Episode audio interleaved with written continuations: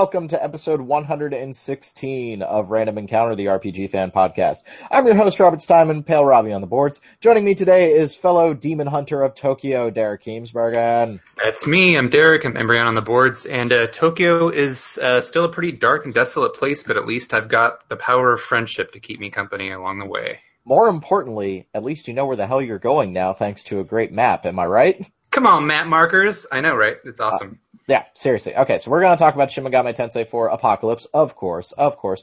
But we also have other people to introduce right now. We have Caitlin.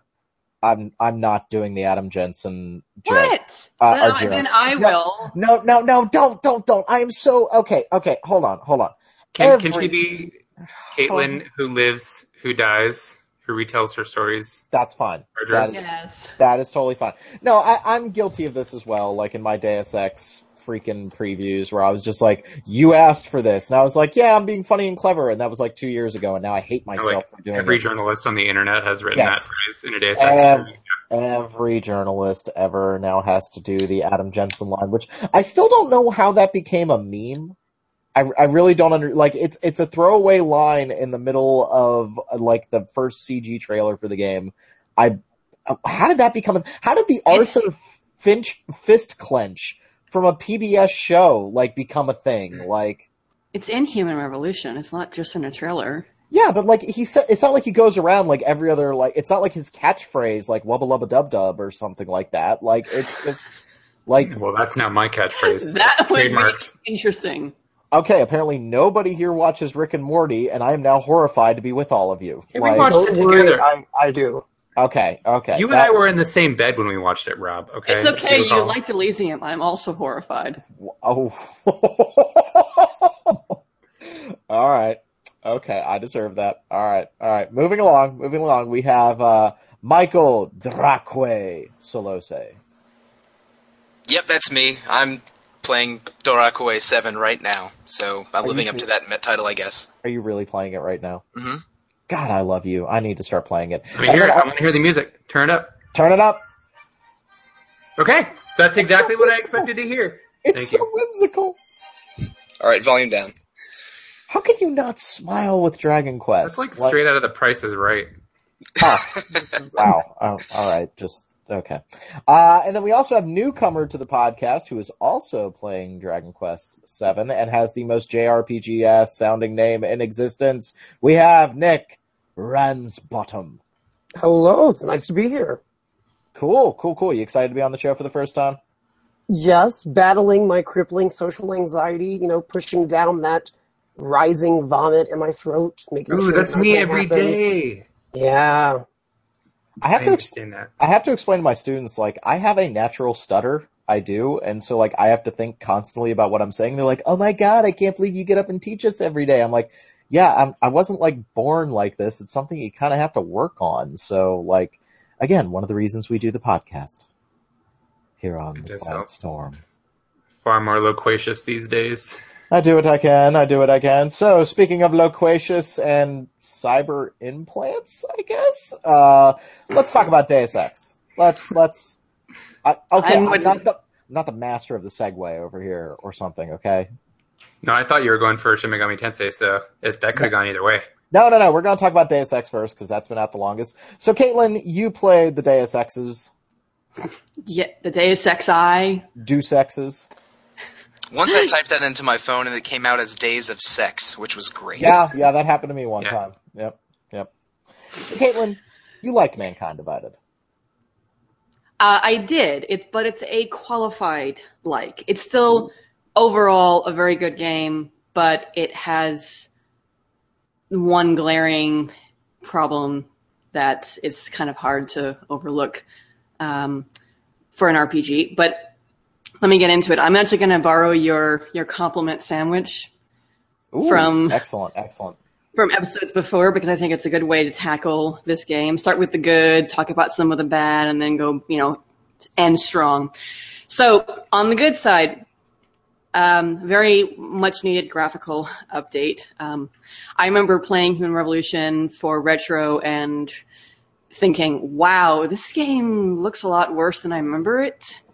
It Mhm. it really like it, the art style has always been great, and the art style is still great in Mankind Divided. But it really needed that little boost that coming to the current gen consoles. Everything looks pretty. Prague is a is a beautiful uh, mixture of classical sort of baroque design and sci-fi elements.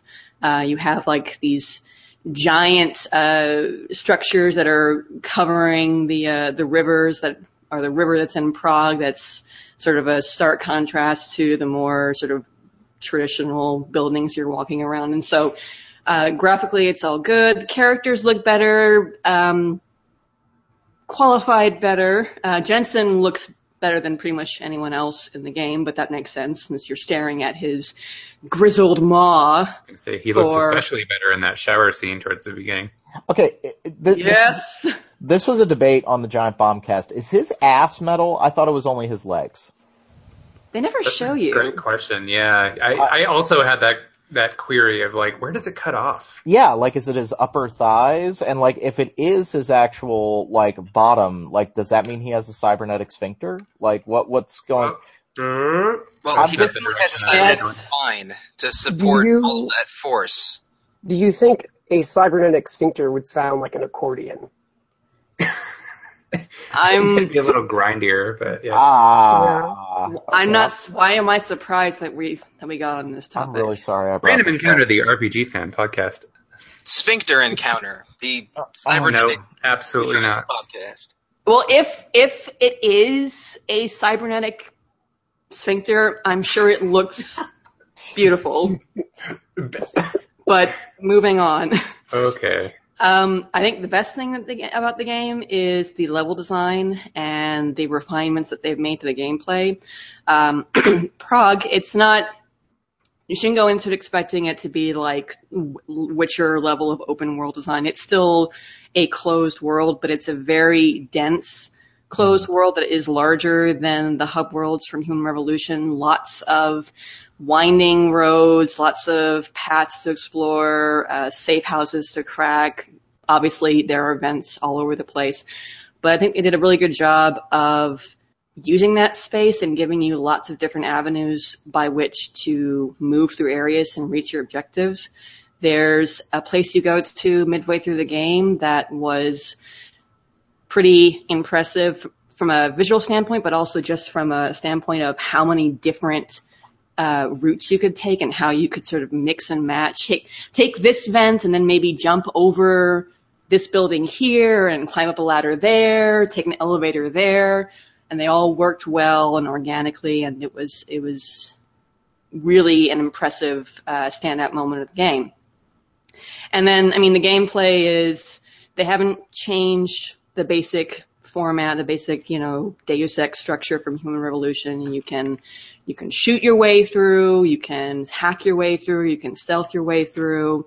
Um, but they've made so many little tiny improvements that make everything feel uh, better. Um, I actually think one of the best improvements was the changes they made to the control scheme, which takes a little bit of getting used to, but it makes such a huge difference to have more like traditional FPS controls than the weirdness that Human Revolution had with how you had to go into iron sights and whatnot. So it, it Can I can I jump in real quick because I, I find this interesting because I think Derek actually started playing Mankind Divided before I did, Mhm. and the text messages I started getting of just like, oh dear God, this control scheme, why is this happening? Like, Caitlin, did you use the control scheme that started with the game? Did you change Yeah. it? And, I, I used the quote unquote mankind divided control scheme from start to finish. Which Okay. is, yeah. So, and I mean, it took me, um, I don't know, maybe a half an hour or so through the, the, the, uh, the prologue mission to get used to how they remapped a few things compared to Human Revolution. Um, but once I did, I think, I think the most awkward thing about the control scheme is how they have you, uh, holster your weapon, which is a little weird sometimes. Um, I, I hated having to uh, manually get up from a crouch every time I went into cover.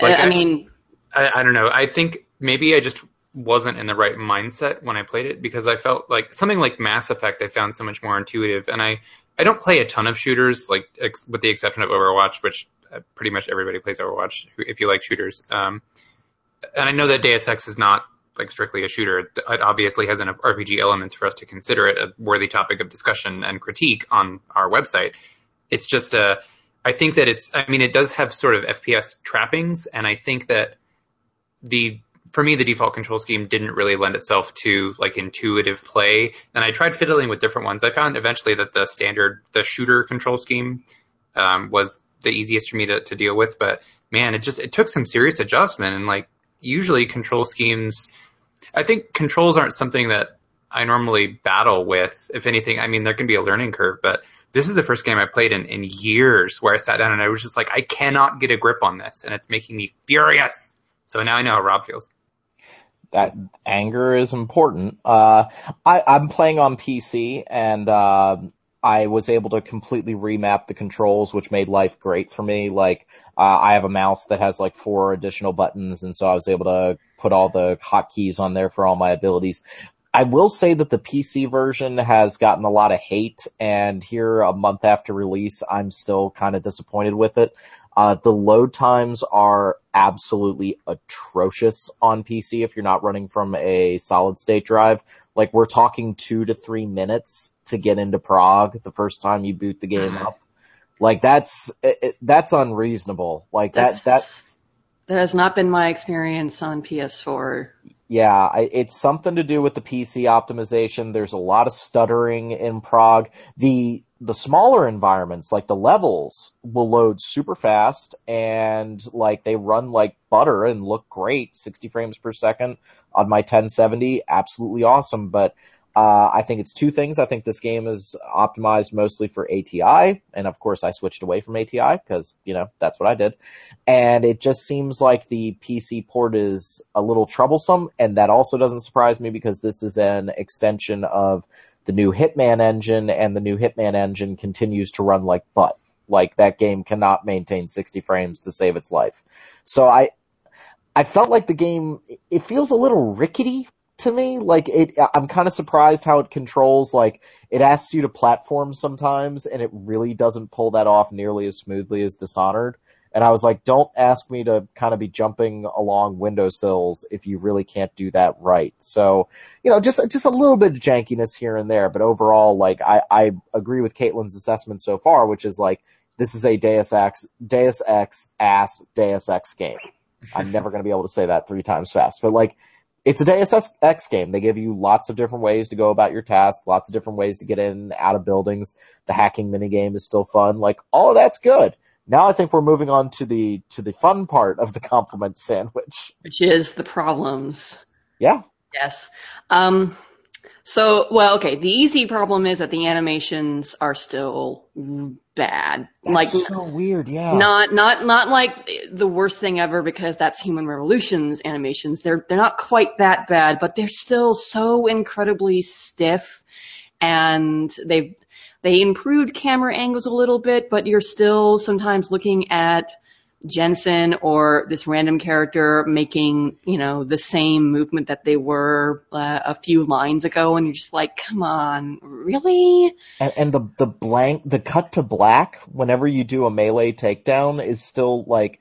That, that doesn't that, bother me nearly as much, but it just know. feels weird. Like it, it's one of those things where, like, if you told me that this game was an expansion to Human Revolution, I would believe you. Mm-hmm. Like, like it, it feels like the exact same engine. It feels like I'm doing the exact same things. Just with that, a nicer coat of paint, yeah. Yeah, like, and, and I'm not bummed out by that, but the, what kept ringing in my head over and over again was our argument this time last year with Fallout 4, where I'm like, okay, I've played a lot of these Bethesda RPGs, this is another one of those with barely any improvements. I'm tired of this. What I texted to Caitlin when she was playing Mankind Divided for review was, if they did like two more of these games, I'd be very upset. Like mm-hmm. two more of these exact style games. But since this is like one of the only immersive role playing first person games out there, with the exception of probably Dishonored, which we don't cover, and I love that game.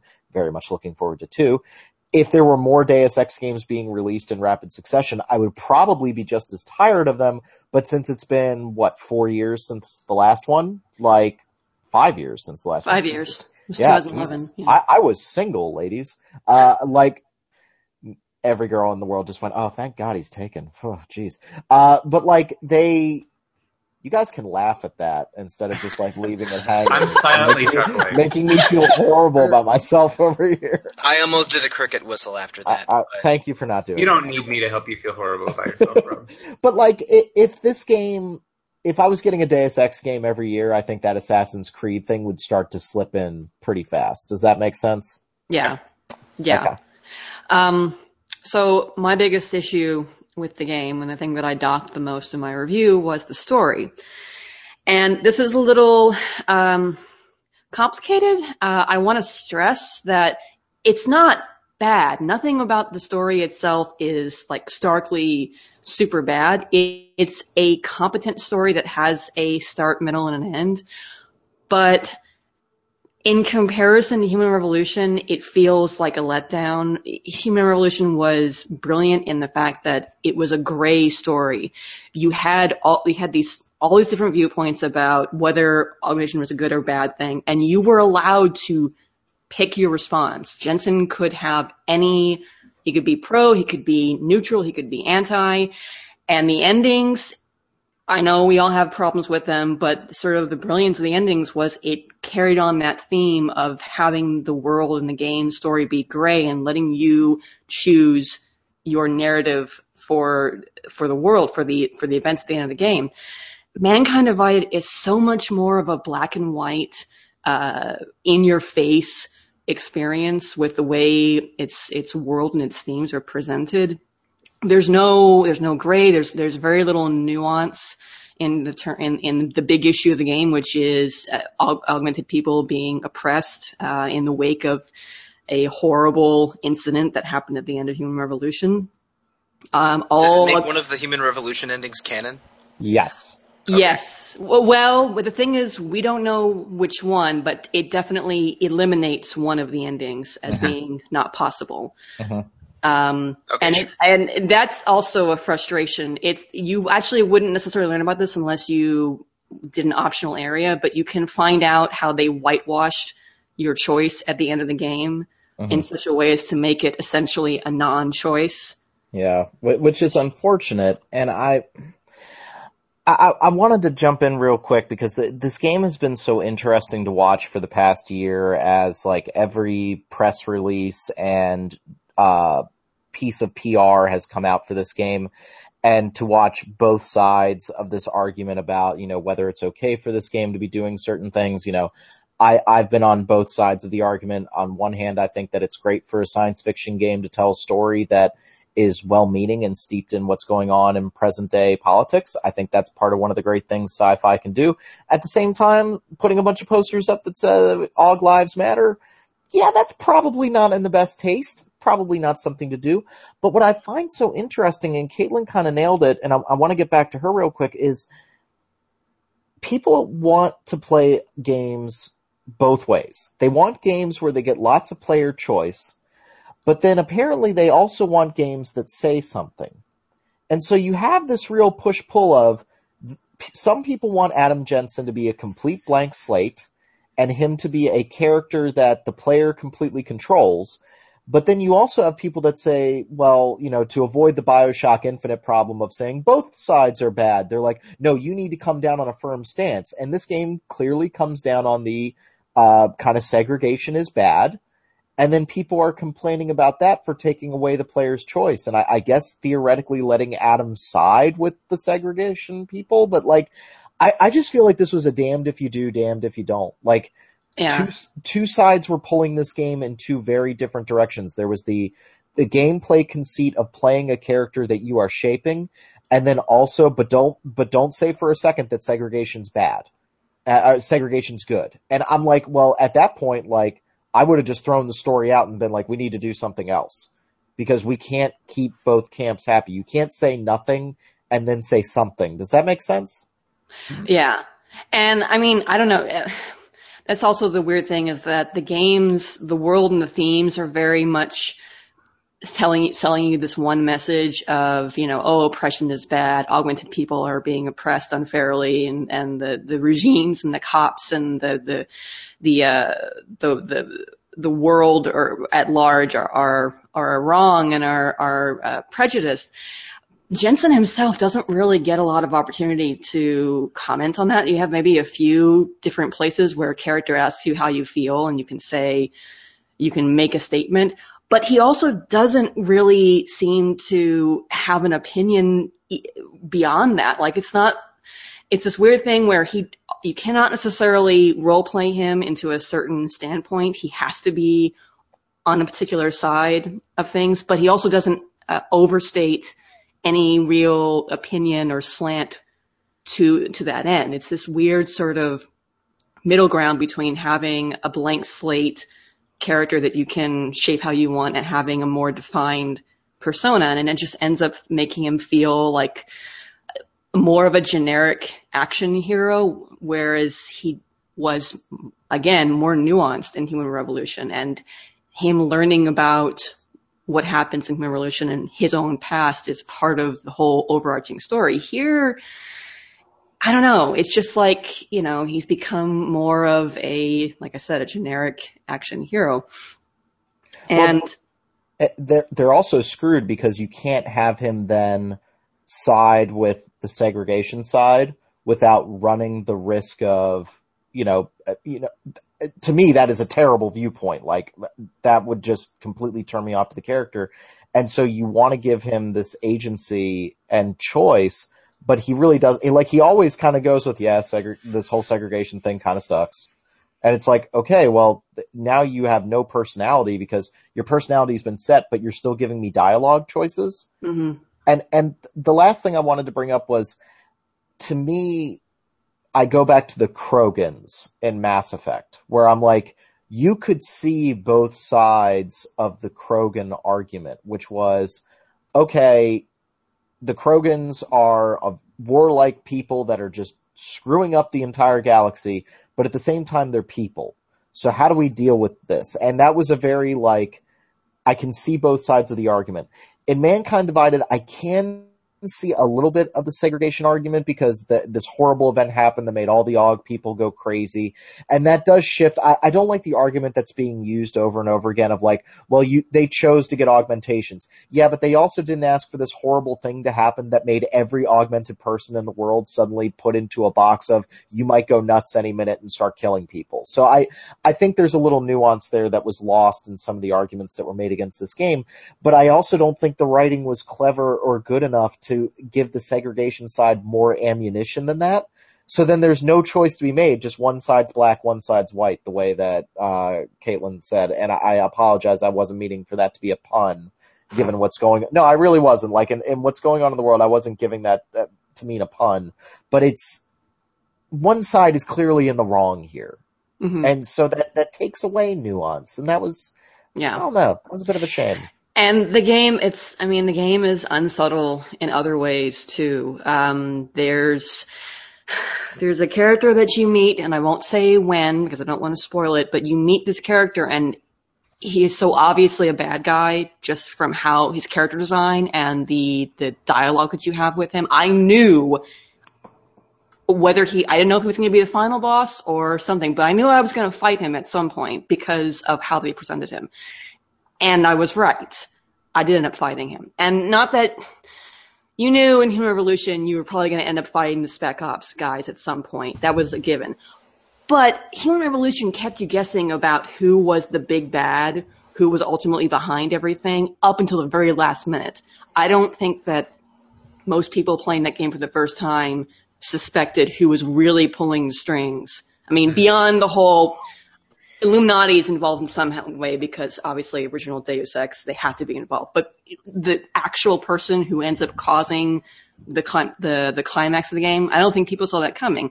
Here, it's it's it's slightly less than blindingly obvious who did who did the super bad thing at the start of the game that starts everything off. And the ending is also problematic. I mentioned, I feel like it really sets up for a sequel, which is good and bad. I mean, I would very much like to have another game.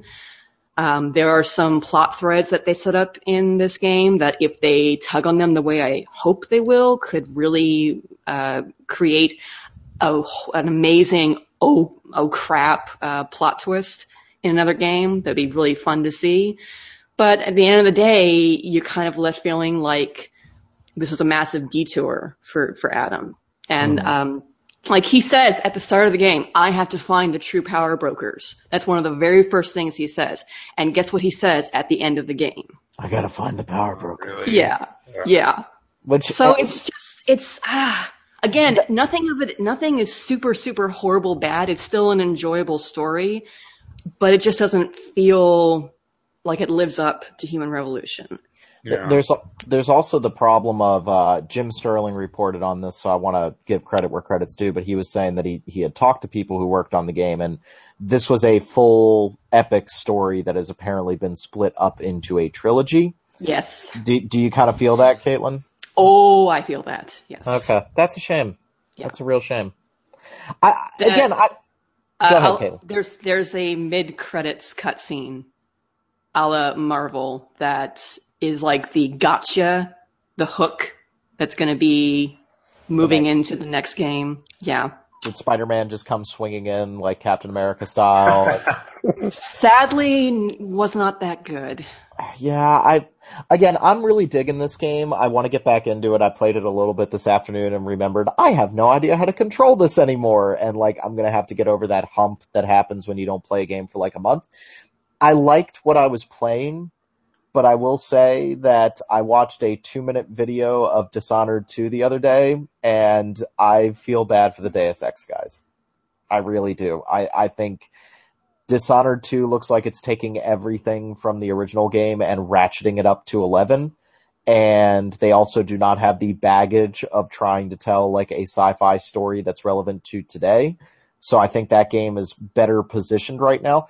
Mankind Divided is a very fun game, but I probably would have said that if it came out two years after the original, and this game does not feel like it was five years in the making, if that makes sense. Still much better than Thief dear God, this game is better than Thief, and that That's setting a low bar, though.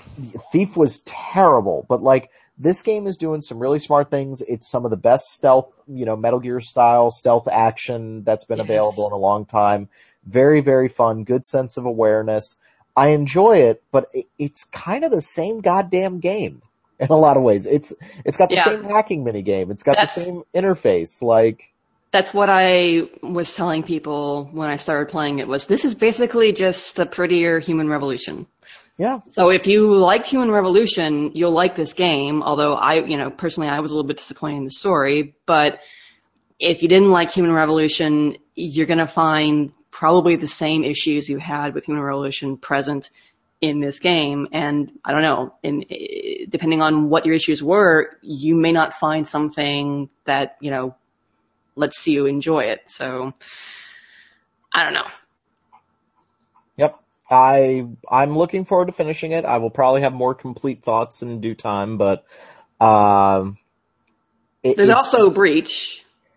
yeah, which which I I enjoyed it when I played it at E3, but then apparently all the microtransactions that they said we're not going to add too many, they've kind of gone a little crazy with. Yeah. Yeah. It's um it's fun. I mean, it's it's what it looked like is bite-sized little chunks of gameplay that kind of, you know, resemble a VR, you know, Metal Gear Solid VR missions kind of thing. It's the same basic gameplay from uh from the main story. Uh, they, they've tweaked a few things, like some of your augments are work a little differently. Um, they you have more upgrades, which you know to compensate for it being a uh, sort of an arcade style game, give you more to have to upgrade. Um, I didn't personally get to the point where I felt like I needed to start using real money to progress, although I have heard some people say that that is a thing that maybe happens depending on how fast you progress through the levels. Um, but yeah, I mean, that option is there. I just, there's plenty of ways that you can get around it. I, like I said, I never felt like I had to spend real money in order to keep progressing. So it either is a late game thing or I, I don't know. Um, Ironically, I think my favorite part about Breach is the really bare bones, uh, sort of uh, text heavy story. There's not really much of a story with Breach. The the idea is that you are a uh, they're called rippers. Um, you're basically a hacker who rips data uh, from you know secured locations that it's then spread spread to the public to expose corruption and other bad stuff going on. And you find a hole into uh, this secure data bank, which is called the hole is called a breach. So that's where the name comes from, and you have to extract the data. You get these little case files that you can do um, while you're exploring missions. And there are things like uh, trying to find out why this family's daughter mysteriously died when she was undergoing experimental treatment, or trying to learn about this new technology that a company has and then that they apparently fired one of their employees after they brought him on to, to work on it. And you uncover little conspiracies and, and the like as you're going through. And it's, again, the presentation is not very sophisticated. It's a bunch of it's reading documents and engaging in uh, text chat with some of your your support crew, which I mean, it's kind of a neat little thing that the main game added in too, where you can occasionally ch- uh, chat with people. There's some minor dialogue choices you can make. Oh, I loved those sections. Like yeah. I did a couple of those, and I want more of that. Yeah, I thought that was a really cool addition to the main game. It's not you're not just hacking a computer and reading emails now. You might also be able to text chat and possibly open up other routes by text chatting. Um, so it, that's you know that's the the presentation, and so it's all pretty much text based. But the stories were actually kind of interesting. I found myself wanting to keep playing so I could find that next piece of evidence to to figure out what was really going on. So I kind of applaud them for that. They could have just made it a straight up arcade. Here's a bunch of missions. Go have fun. But having those uh, those case files, you know, kind of was a motivating factor for me. It's an unexpected bonus. Sounds like. Uh-huh. And now we have the DLC that just came out today. Um, uh, the day as of this recording, it just was released today. The first of two I believe, story DLCs, and we'll see if they're at all substantial. Um, Hmm. I don't know. I heard that it brings back a character from the first game. Yes. Oh, do Wait, you have a wait, crush wait. on? Do you have a is it crush? a certain person that may have died in the first game? No. No. Ah, rats. No. I was hoping it would be Malik. I was hoping that too, although um, Eidos Montreal next DLC, do it, do it. Bring back Faridah. Yes. Oh, she's such a better, she's such a much better VTOL pilot than the guy that you get in Mankind Divided, who I really don't like. So I, I, I wish they had explored her obvious crush on Jensen a little more, but well, whatever. That I mean, I, I haven't played Mankind Divided, but I I'm intrigued by it since I actually played Human uh, Revolution for the first time last year for Retro Encounter. But yeah, you guys have a lot to say about it, that's for sure. Yeah. Well, uh, we will leave Adam Jensen behind to continue dividing mankind. Uh, let's go to post-apocalyptic Tokyo with uh, Shin Megami Tensei 4 Apocalypse. Derek, you and I are playing this. Yeah. Yeah, Apocalypse. Apocalypse. It's pretty Thanks for good. It's Yeah. good. It's um it's very much in the vein of Final Fantasy X-2, and that you revisit many of the same areas where different things are happening under different circumstances. Um, Shin Megami Tensei 4 Apocalypse plays out as a what if story, um, kind of following the neutral route in Shin Megami Tensei 4. Uh, it takes place starting near the end of Shin Megami Tensei 4's story and kind of turns into its own thing from there. Um, and this one you play as a uh, hunter named Nanashi, which literally means no name in Japanese. Um, he's a kid who was orphaned, and he wants to basically like be a hunter so that he can help uh, the other people in Tokyo survive. They, he does stuff like scavenge for food and uh, old junk that he can sell. So pretty early in the game, Nanashi's hanging with his friend uh, Asahi and his couple of mentors when he gets attacked and killed by a demon. Um, this is not spoilery, as Atlus has like said it a million times, and it's it happens in like the first hour of the game. So you die, and uh, you're revived by this demon named Dagda and he wants to use you as a pawn in some kind of scheme uh, to kind of like re sort of like remake the universe, as far as I can tell. Real, Um, real, qu- real quick. Dagda is the mother effing man. I love Dagda. He is just, his voice acting is incredible. His, kind of Irish. Is that Irish or Scottish? I, I believe it's, uh, it's slightly Scottish. No, I guess it would be Irish. I guess it's more Irish. Uh, but I, he is a Scottish deity, I'm pretty sure. But, oh, whatever. He's awesome. I love him. He, he is absolutely fantastic. And, uh, I just love his, like, just complete, just fed up with reality. Like, that is just his, like, his characterization is, I'm done with this. I am absolutely done with it. Yeah. Uh, if you played Shin Megami Tensei 4, you may remember that the main character Flynn had his gauntlet that he used to summon demons. Within that was an AI named Burroughs, who was sort of like your navigator. In this game, Dagda takes the place of the navigator. Um, so sometimes when you bring up your menu, your character will look into his little smartphone and say Dagda. So uh, this game, like like I was saying, it's uh, structurally very similar to Shin Megami Tensei 4. It has some improvements for sure. One of the biggest things that we already uh, drew attention to is the fact that the overworld map is not a total cluster screw of nothingness. Uh, you can actually see where you're going. Places are labeled. It's nice. It's still got the the classic Shin Megami Tensei, not Persona, but like Shin Megami Tensei map system where you're just a little. You almost look like a chess piece. Yeah. Just wandering, like very very minimal detail wandering around, which is cool. I think it makes it it kind of makes a big scale. Uh, the map feels expansive. It feels like Tokyo is actually that large of a place when you're wandering around as this tiny little dot on it. So, um, because Apocalypse is sort of iterative, it doesn't have, you know, it's not totally revolutionary. It's not like a brand new game from top to bottom. What it does do is sort of create the game that Shin Megami Tensei 4 could have been in terms of gameplay while fleshing out the story. Because one of the things that I, I mean, I love Shin Megami Tensei 4, but one of the things that I didn't like about it was that the story is kind of minimalistic and not in the way that Nocturne was. Because I feel like I know that Rob, you're not a huge fan of Nocturne, but um, Well, well, I, I, okay, so you're right. I, I think Nocturne, I, I said this to a friend the other day, so Derek, please forgive me. Not, Nocturne's storytelling technique is very Dark Souls. It was Dark Souls before Dark Souls, like not telling you everything that's going on. It, it's very minimalistic, but also very subtle in how it was told. I liked that aspect of Nocturne. What I didn't like was getting my teeth kicked in over and over again, and also the the brutal nature of the demon fusing, which Shin Megami Tensei 4 went a long way to kind of mitigate. hmm So Shin Megami Tensei 4, one of the things that that it, you know, it, it had this story that was pretty easy to follow and not very ambiguous, but at the same time, a lot of the characters didn't get a ton of development.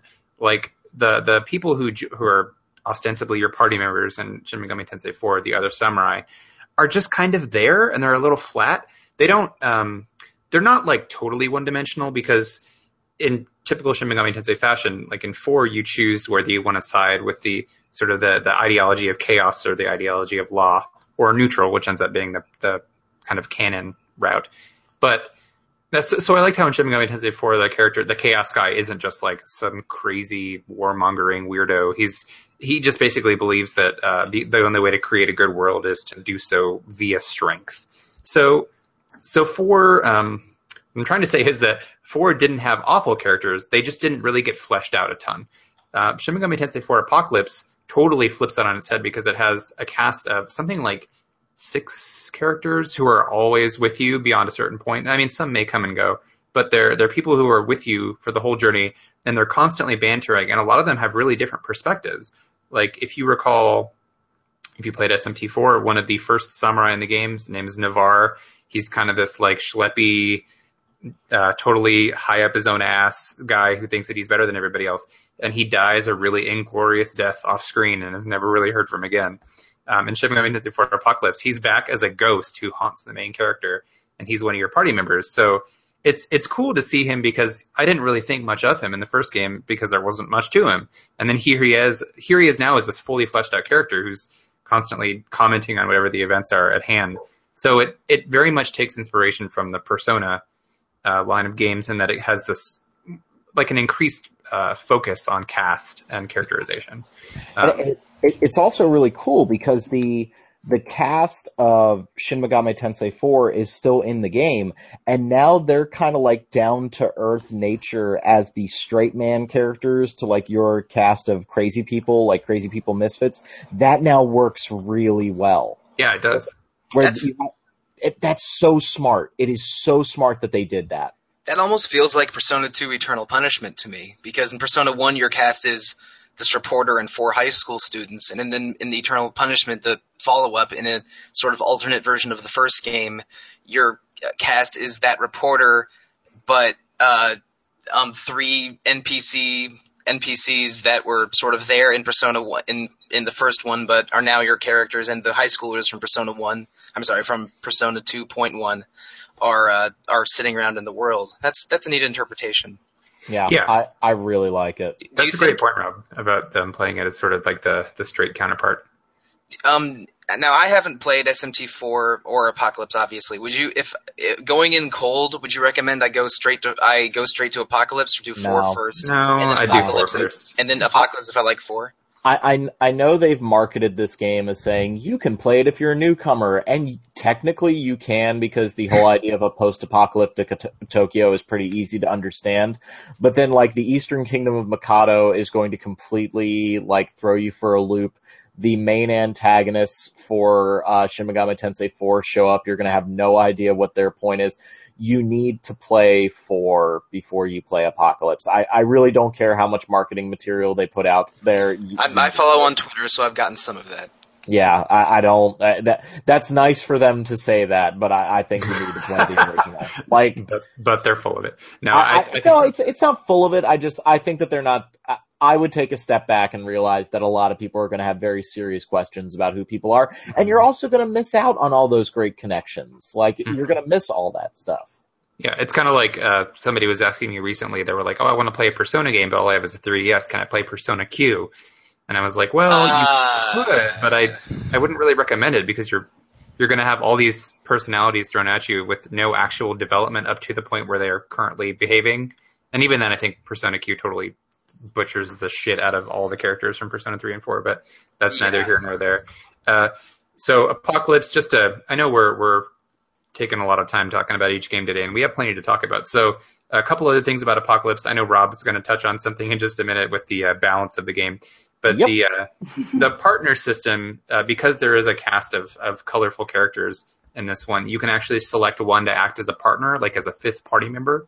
Normally, you just have yourself and your uh, three demons with you, but you can act, you can have a partner now, and the partners have their own AI pattern depending on each person. So Asahi, the first uh, character, your your childhood friend, uh, her thing is she heals, so she can heal you at the end of your turn automatically, and it's really nice to just have like that little extra bit of cushioning. I think helps make the game feel a little bit more fair, uh, especially because I, I in Shin Megami Tensei games I'll often get down to a point where it's like, oh, I'm about to die, and one heal could be the difference between me winning this battle and losing, and so it's nice to have a partner that can jump in and do that. Um, that being said, the AI is not perfect or anything like that, but it's cool to have a variety of options available to you, Yeah, and it kind of fosters a stronger bond. Yeah, I'm Um, like "N- Navarre. You've already used doping. Please stop doing it over and over again. Like, Yeah. it, it, mm. Yeah. So, uh, yeah, so the partner system's cool. Um, Rob, what do you think about the way the game is balanced?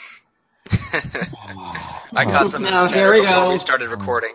oh dear. Um, so Brace I- yourselves. Well, it, it's not brace yourself. It, yeah, it is. Um, I, I don't know if my review will be out uh, in time for the podcast going up. We're going to try to have a quick turnaround time here. Um, I was ready 35 hours into this game to say it was my game of the year. I was having an absolute blast with it. Yes, I forgot about Shiren the Wanderer. I started playing this. I was in love with the cast. I was in love with the characters.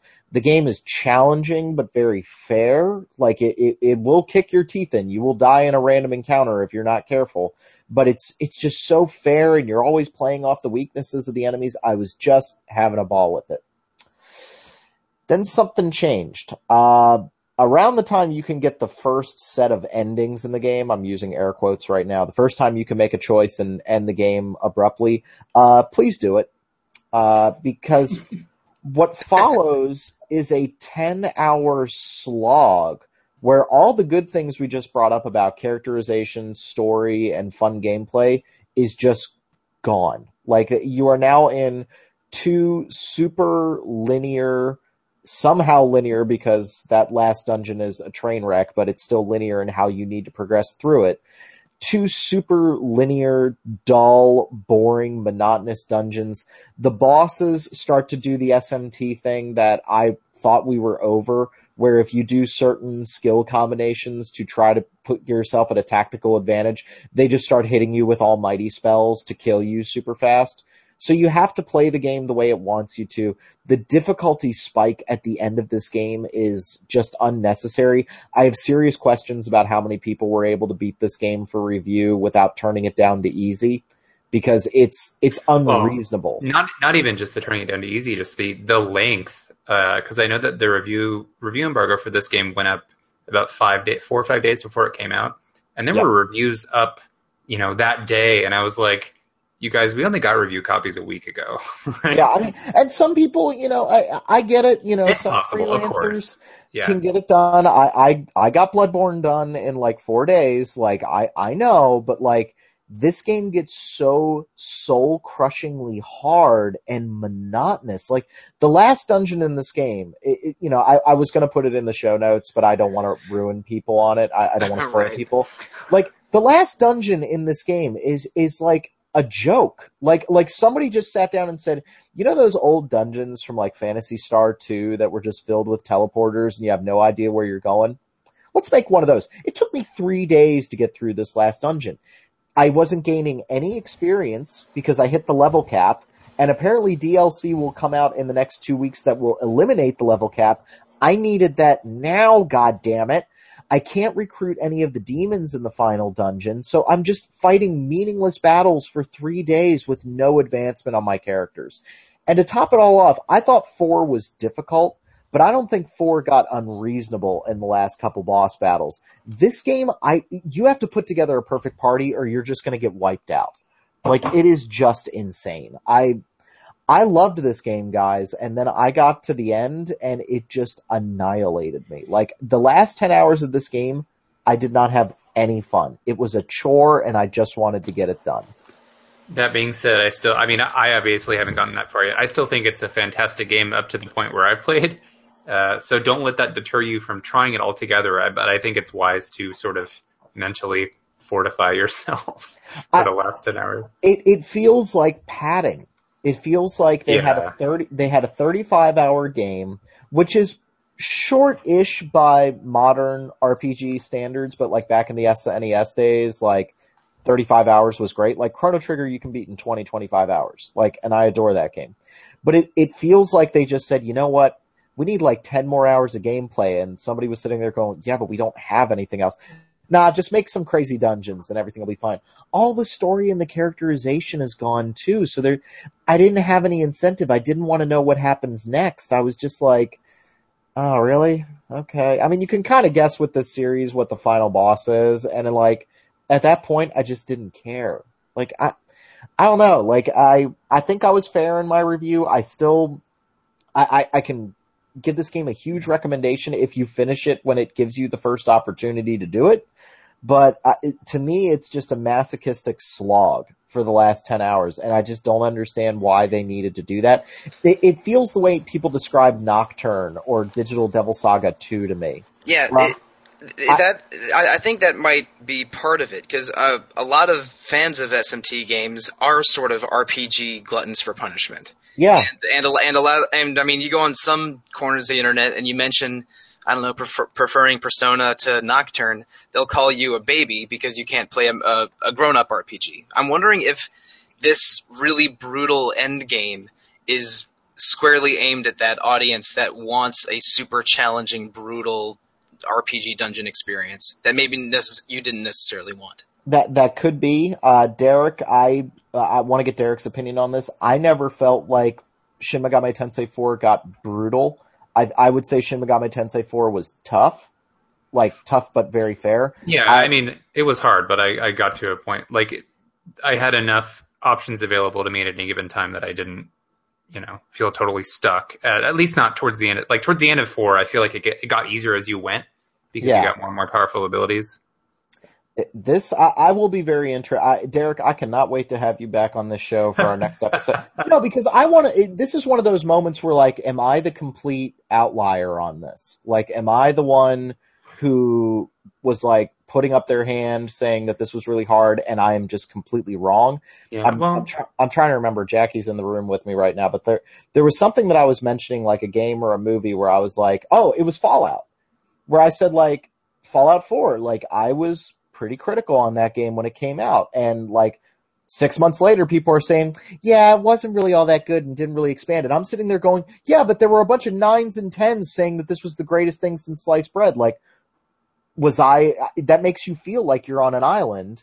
But then, you know, internet being what it is, it kind of turns around and I don't know. I maybe I'm completely in the wrong here, but I will Well, be I have- interested to get another opinion.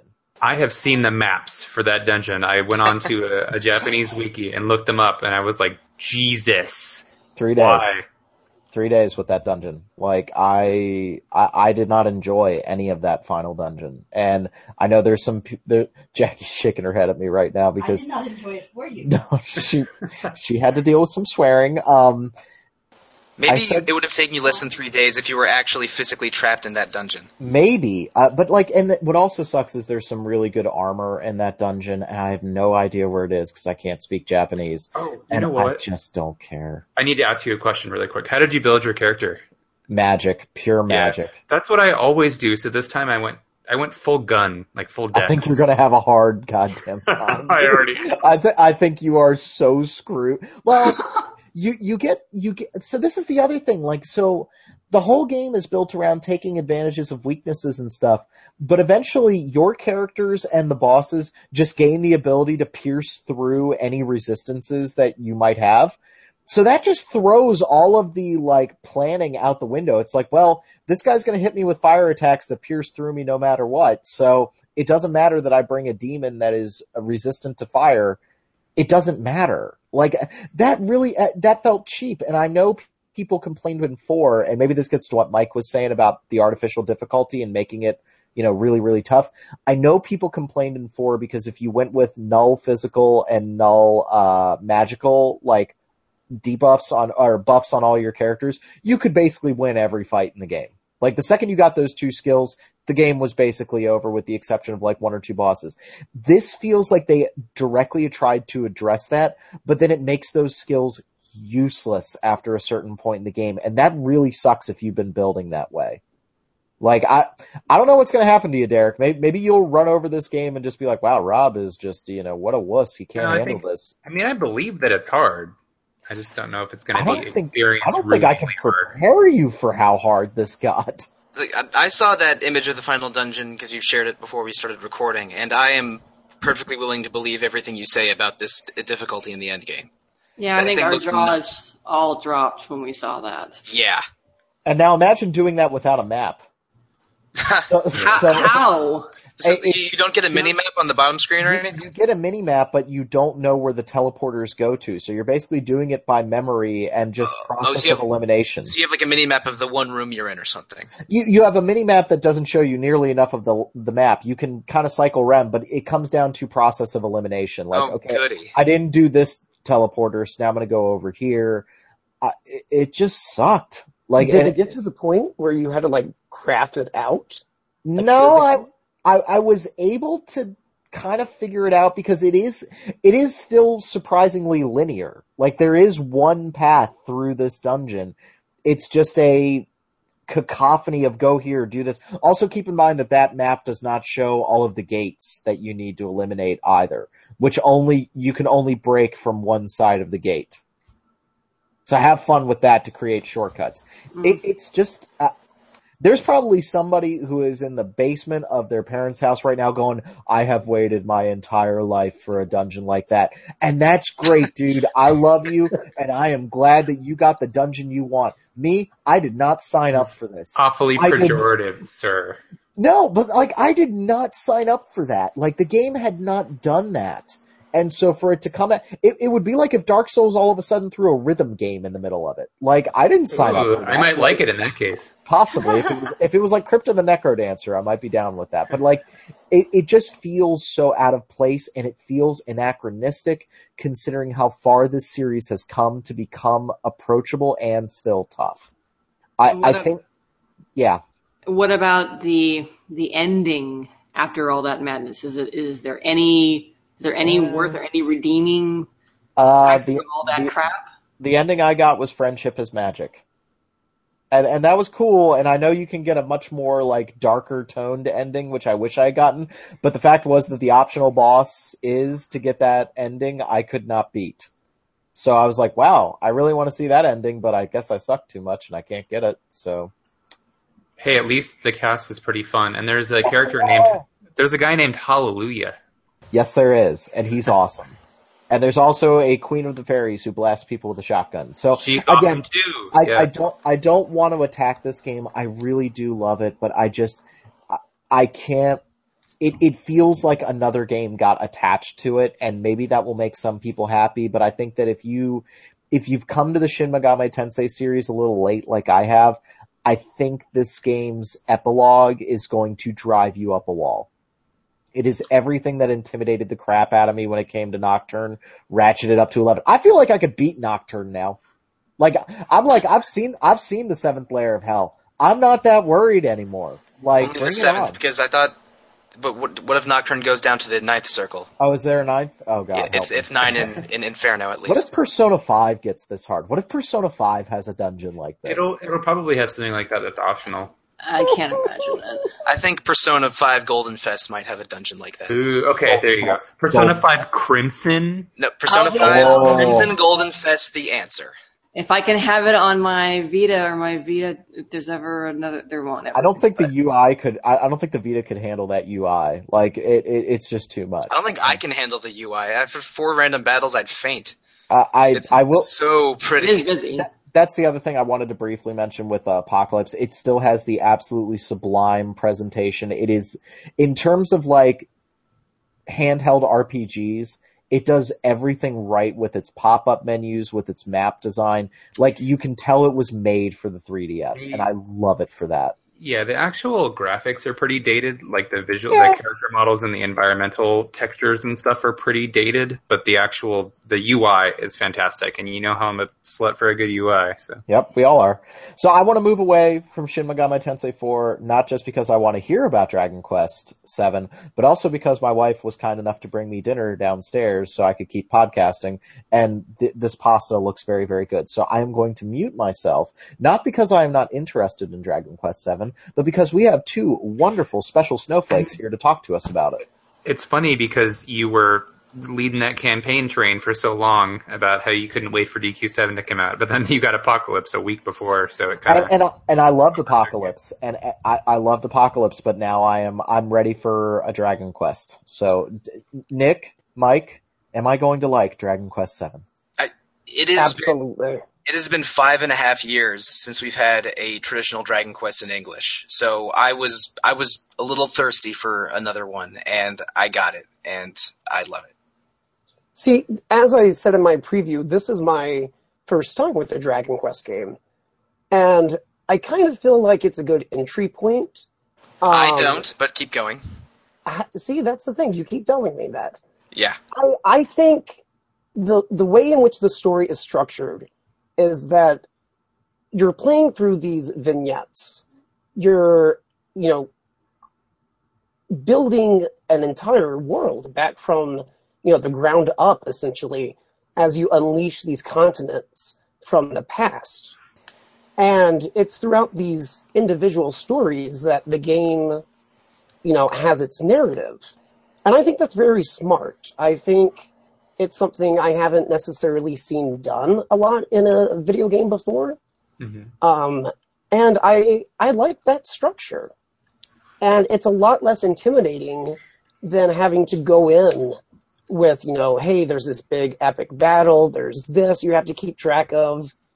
You know, I hate to throw this title under the bus, but it's like how Final Fantasy 13 introduced 15 terms that made no sense. And it got so overwhelming with the, the sea and everything. You don't have that with this. It's more streamlined. Something that I get from that is uh, because Dragon Quest VII is known for being one of the longest RPGs ever, the PlayStation 1 version being 100 hours uh, plus, and that's that's no exaggeration. I never uh, I played maybe a couple hours of Dragon Quest VII, but I sure did watch a friend over several months play through almost all of it when I was uh, a lot younger, and I he sure did rack his time up into the 100 plus hours. So three is supposedly more streamlined, but even so, I think having the approach of the story split into a lot of these vignettes makes it a little bit more palatable. Like you don't necessarily, if you're going to be playing this game for so long, it's nice to have stories that sort of build up and resolve themselves on a smaller scale so that you don't forget 70 hours later exactly what was going on. Well, Exactly. Uh, but you say that, but I, I think that you also inherently describe the structure of almost every Dragon Quest game. Because most of the games in the series have these self-contained vignettes as you just move through the world, like serving the greater story. It's and even though uh, Dragon Quest VIII, for example, has the whole world map there at the beginning, you're still going town to town, dungeon to dungeon, resolving smaller conflicts before you can get to the next one. But Dragon Quest VII does it really explicitly in the way that Nick described um, earlier, where you have to find fragments to literally revive islands and build the world brick by brick and island by island. And it's it, it's neat to have a visualization of those Dragon Quest vignettes, but it, I don't think it's that di- different from other games in the series uh, where, where they have these you know self-contained stories and a larger story starts to take shape and by the end you're fighting a demon lord and it's always demon lord uh, and but with the entire story in greater context and the sort of uh, sum of the story is great is well, uh, the story is greater than just the sum of its many stories, and that's something I love about Dragon Quest. However, I don't think seven is the best starting point for it because in, in uh, as we've alluded to a couple times already, it's the longest one. It's the PS1 version was 100 hours. Uh, the uh, in the room where you you know construct the tablets that summon the islands, I think there's 18 of those, and once you rebuild the world and do those 18, I think you're around the game's halfway point, is what I was led to believe. I, I should mention I've played every Dragon Quest game except for seven and ten, so. And I, I, like Derek, I played the first few hours of the PS1 version before getting distracted by other games. So this is my first time playing 7, but I have played 1 through 6 and 8 and 9. Uh, and, and, but because 7 is so long and is a little more complex than other Dragon Quest games and has, I think, slightly more boring characters than a few other Dragon Quest games, it, I would not recommend it as a first entry. But if you like Dragon Quest, this is good Dragon Quest, and it is literally the most Dragon Quest, since, just by quantity alone.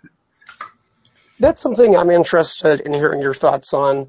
Do you feel like it's overstaying its welcome? Because you and I are at around the same amount of hours in, and around the same part in the story. Yeah, I'm uh, I'm And- between I'm between 35 and 40 hours in. I'm And- I'm at about seven? 31.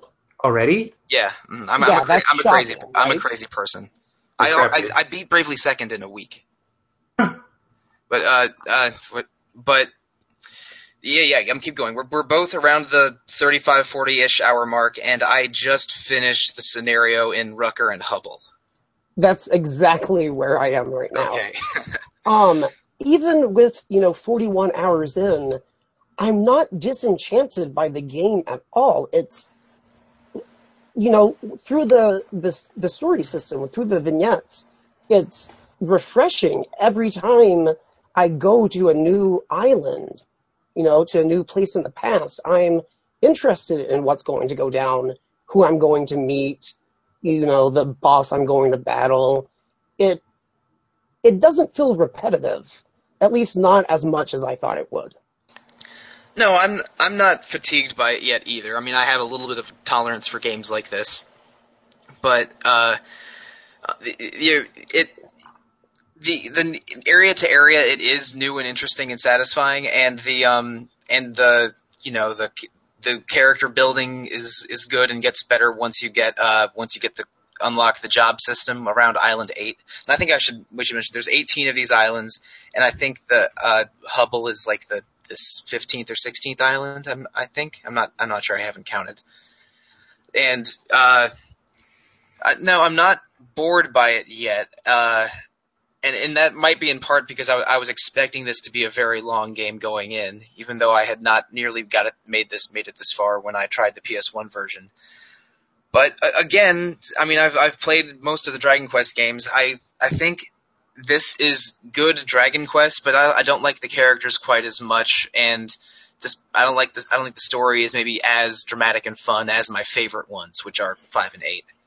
I'll agree with you there about the characters. I think that the seven probably has some of the weakest in terms of also design, but um, personalities seem a little weak to me. And but the thing is, though, you get so much out of the party chat uh, feature. Yes, You do. You, You press you B really a do. lot if you play this game because uh, B will have one of your party members comment on current events, and that's how you get a lot of, a lot out of them. And press it's B a always. Maribel who has the best response. She's it's always Maribel that has the most irritating response. She she's the best. I, love I, her. I don't like Maribel. I'm uh I, I'm on t- I'm on Team Ruff right now. He, he was he was Gabo in the uh in the PS1 version. he's he's great too. I I like every character that I've met so far. But that being said, you know, you're not really there's not a lot to them. You know, not certainly not in the sense of you know a title like Final Fantasy. Um, they're, No, they're- pretty much just one-liners. You know, No, the, yeah, they, they have personality, but not a ton of depth. But they're, um, I think they're, they're most of the ma- of the character designs in Dragon Quest I find at least appealing. But again, I've I've already played this game 35 hours, and I'm not nearly attached to these characters the way I am to those in other games. But but it's not it's not bad. I don't think the characters are a ma- major weakness. They just have very little main story involvement. I just finally got a story moment with uh, with one of them right after the uh, right after the Rucker and Hubble quest. But it I, I, again, I, I this is good Dragon Quest. There's a lot of it, but it's I don't think it's my favorite. But I am very happy to be playing it because I missed Dragon Quest, and this is still a very good game. But oh, uh, and, and Nick uh, and Derek, I guess. Uh, um, Derek, have you gotten to All Trades yet?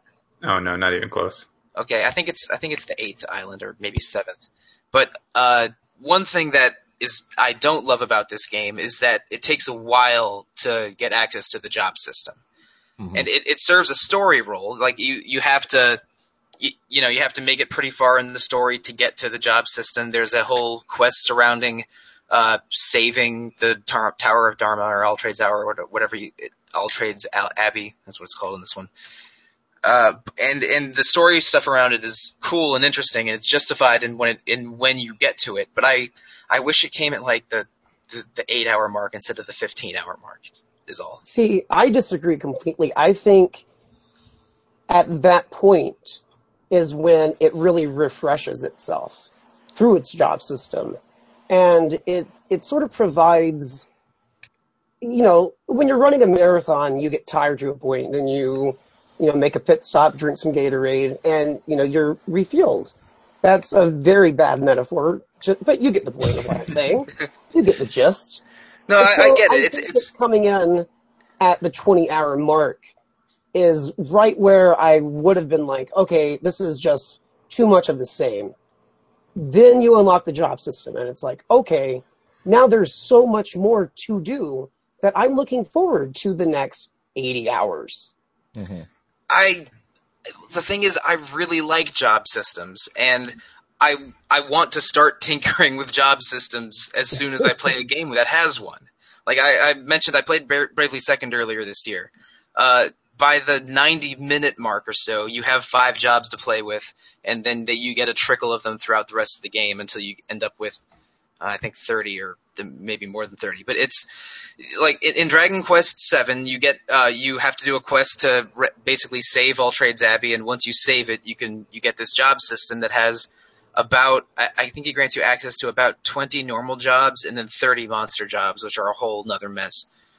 Uh, but again, it, it- it is an injection of new gameplay interest and new visual interest because you uh, in this I think for the first time. Oh, okay, the first, the only time other than Dragon Quest Three, uh, changing jobs changing changes your character's appearance, which is not true. Love in-. Yeah, it- it's not true in uh, in Dragon Quest six or nine because uh, six they all characters always look the same, and nine they take on the appearance of their equipment. But in seven, they in seven it does the Final Fantasy V uh, Bravely Default thing where everyone changes costumes for their uh, for their jobs, and it is adorable. And uh, they dress up as a sheep when they are shepherds.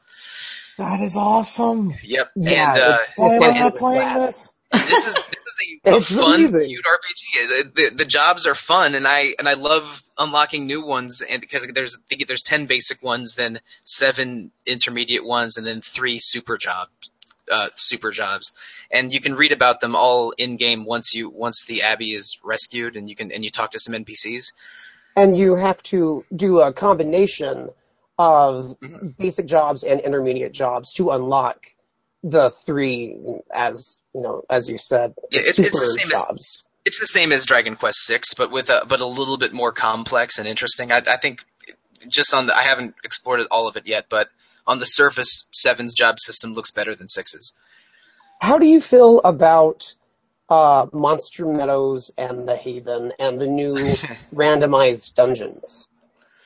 Um, well, okay, the Haven is something that was in the PS1 version. and I did unlock it in the PS1 version. I got a little past that, and um, it, it's nice.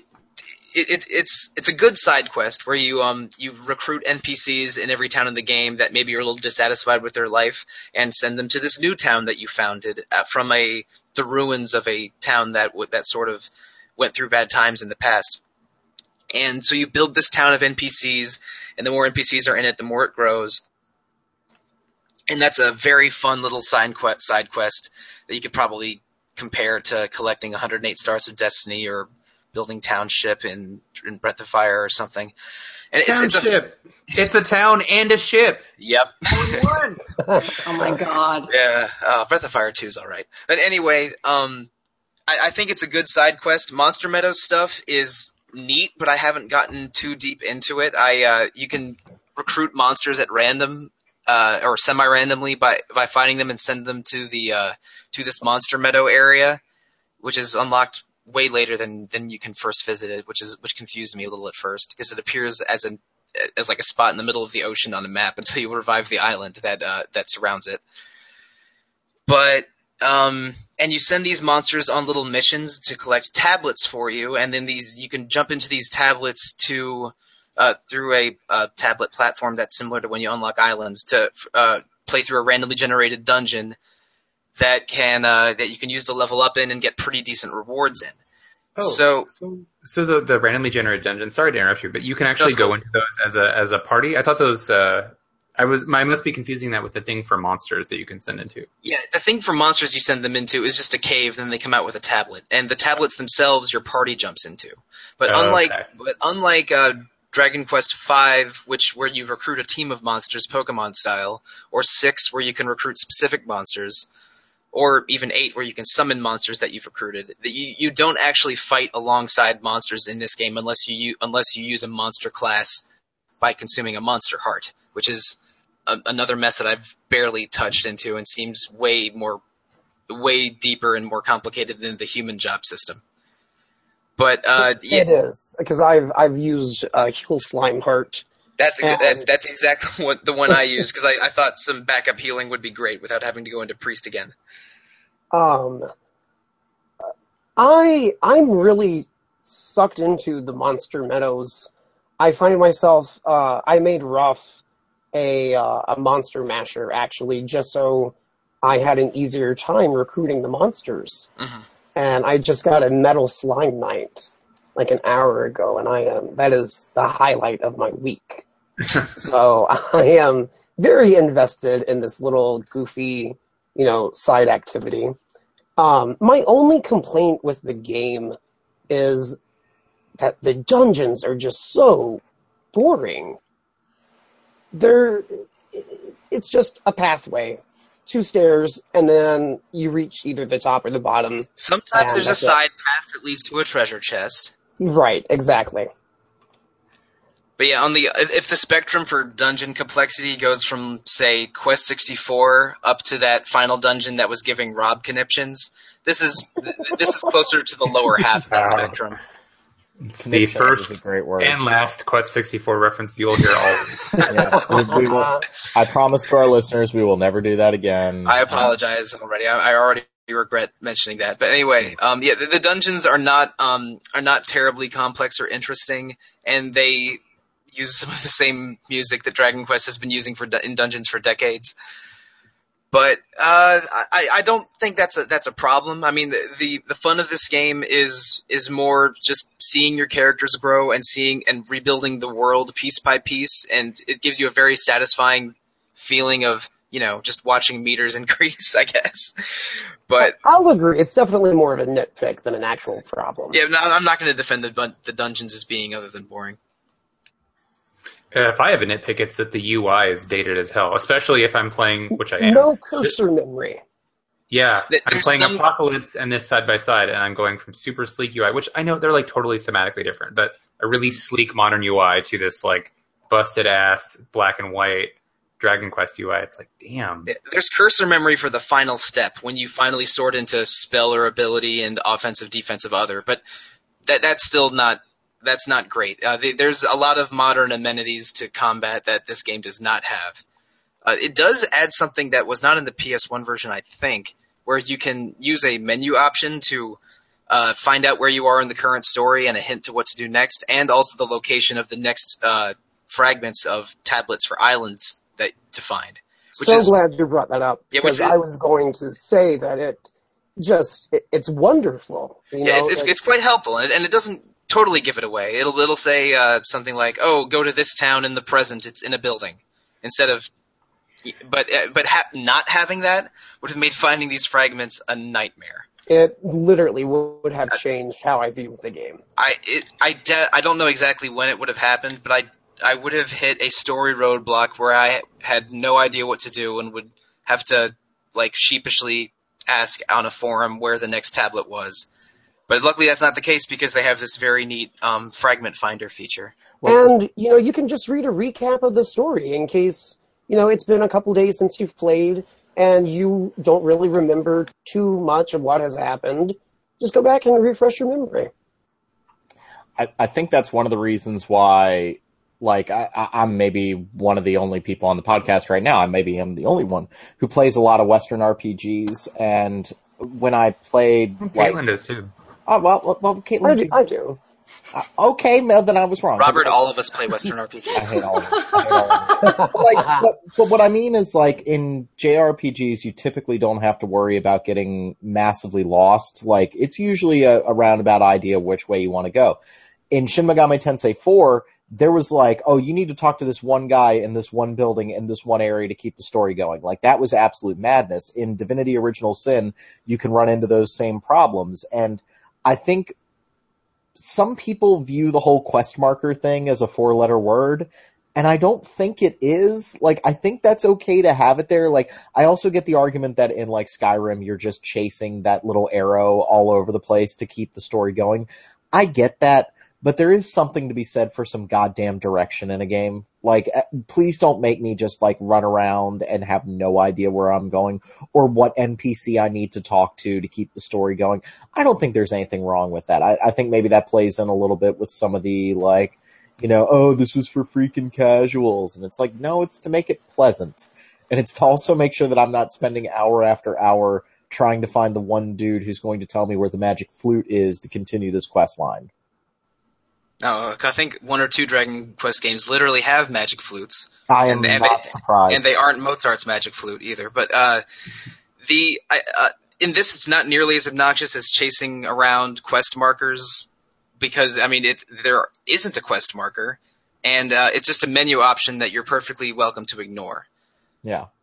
I think that's cool. Uh, that's a cool like middle ground is if you can ignore it Eh, or use it as much as you want. I think that's a really smart decision. That's that's probably the way it should be. So that way people can get as lost in a game as they want to be, or they can be led around because maybe they got things to do, maybe they have jobs, maybe they have lives. There's nothing wrong with that. Right now, my job is Gladiator on my main character, and Paladin on Ruff, and Sage on Sir Mervyn. I'm I not do want to say too that I honestly am getting the feeling that this could be my RPG of the year. It it's really that good in my eyes. you played Shiren the Wanderer? Uh, N- no, but if I he wanted did, he wouldn't so pick it. badly. If he did, That, wow, that uh, game is such so my jam. I want that so badly. you should, and don't listen to a thing that that heathen Derek Heemsbergen tries to tell you. Like, Why would I ever listen to Derek? Like that's wow. not wow. Because he's smart and nice and insightful, and you he does have a listen sul- he does have a sultry voice. I mean, it's it's that's, easy to be that's fair. it's easy Because to be. he loves. Falcom. I do. I do. Falcom is love. Falcom is life. Oh. Yes. We all love Falcom though, so like he doesn't. You literally Eric- have never but played an Eric East loves it more. I Doesn't bought you your first guys. Ys game a few weeks ago. that that's fair. I will not deny that. So Dragon Quest Seven. It sounds like I'm going to like this game, but maybe there it might be a little too much Dragon Quest. Which Rob, I, I will. I will buy you a case of beer if you beat that game before I see you next. Uh, okay, I was gonna say I, I will most likely beat it because I do very much enjoy beating video games, but I, I I'm probably gonna see you at Magfest. So I, I will think- buy you a case of beer anyway, Der- Robert and Derek. Oh, thank you, thank oh, you. cool. I'll take it. I, Thanks. I appreciate. I ain't buying y'all nothing. I'm cheap. All right. No, you, you, That's- you- that's you- okay. Well, that is a lot, so I'll, you can share a case of beer. I have no taste for alcohol, so I, I won't get you anything because I don't know what to get. Uh, that's okay. Just all right. So I'll Dra- help you out. I will get paninis. Some chocolate blackberry nonsense. hmm Dragon Quest Seven, I will play it. Yeah. It is a lot of Dragon Quest, but it is good lot of Dragon Do we just want to have that be the RPG fan review? Dragon Quest Seven. Rob will play it. Well, I'm I'm Yeah, actually really I'm happy. That was my job. If you check on Amazon right now, it is apparently sold out for the next month, uh, Whoa. which is a really good sign. Um, because again, I, I think people need to. It sucks, but Square Enix is kind of holding this series hostage right now. Well, A little bit. sort of. It's it's a little weird. Square Enix is um, they let uh they uh okay. hmm, Let me slow down. They published four and five on the DS years ago, but then but then sort of like waffled a little bit on publishing the others. So Nintendo ended up publishing six, nine, and this one. Right. And so uh, they're like Square wants Square Enix wants Dragon Quest to be successful, but they don't seem to want to put in a whole lot of money or effort into making it successful. But uh, I mean, we're getting Dragon Quest Heroes one and two, and we got this from Nintendo, and We're Nintendo did. Nintendo did a very nice thing. They've been um, they've been uh, promoting this game reasonably enough, and they even released a uh, a, a, uh quickie guide for the first 15 hours of the game. Right, yeah, uh, it leads you up to the Abbey. yeah, yeah, right up to where you um, the job system unlocks. And I, I did check it once or twice to just see where the uh, uh, when I because I had to speak to you know an NPC and un precisely one time at one place, and I couldn't find them. So uh, yeah, they, they seem to be doing well by Dragon Quest Seven, and I like it a lot so far. Even though I'm, I, I think I'm, I- I'm 40-ish hours in, and maybe barely at the halfway point. There's still a lot to go. It's intimidating, but it's it's a good time. I'm looking forward to eight because eight was my first Dragon Quest, and I think unfortunately that might have been the best Dragon Quest. It's it's terrific. Did you ever get to? I know you played four on the DS a while played, ago. I played four. I wanted to play five, but the summer got pretty busy. Okay. Um, I still have five and six to play. I, I'm really excited to play five. Five seems to be the fan favorite because I, I know what the story conceit is in that game, and I'm really interested to play it like that. I, I, I, I always bring him up, but it's because he's so dear to my heart. But like Steven was playing Phantasy Star Four like a couple weeks ago, and he was like, "God, Rob, this this is your game," and I'm like, "Yeah, I know. I like JRPGs that are no BS and have quick, awesome battle systems. Like that is what I want in a game."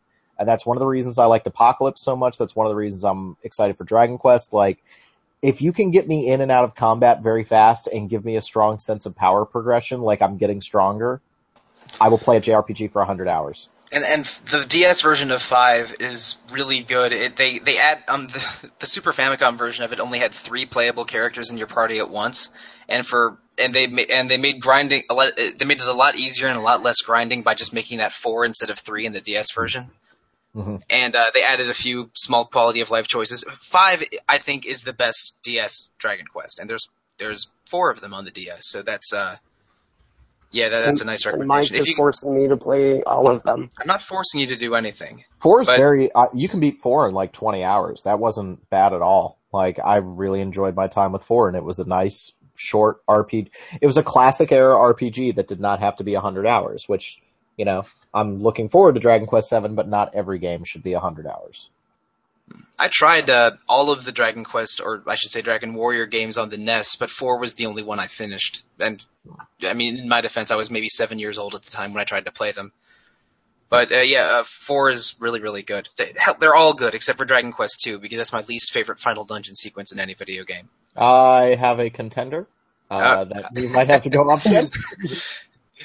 Sure, I'm, I'm not gonna argue against that, but uh, No, I'm Dragon Quest with two is my least favorite, and five and eight are my two favorites. Cool. All right. Uh, so I think we have some listener mail to go over, Derek. Uh, do we want to keep this to about 20 minutes so then we can stop at 10? Yes, we should do that because I think most of us have plans. Yes. So we've been getting a good amount of listener mail. Once again, thank you all so so so much for doing that. As it turns out, all I had to do was whine about it, and there it is. So uh, this is dating back a little bit because we haven't. It's been a little while since we've been able to get together and record. And on the last episode, we didn't have time to get to listener mail. So um, some of these are a little bit lengthier, so we're going to have to keep the discussions a little shorter. But I digress. So the first one is from uh, Vlad Gusev. He says a number of things. It's a pretty long email, but it starts just by saying, Hi, my name is Vlad. I've been watching, or sorry, following RPG Fan for more than 10 years now. When I first discovered RPG Fan, I didn't used to read your reviews because I barely understood English at the time.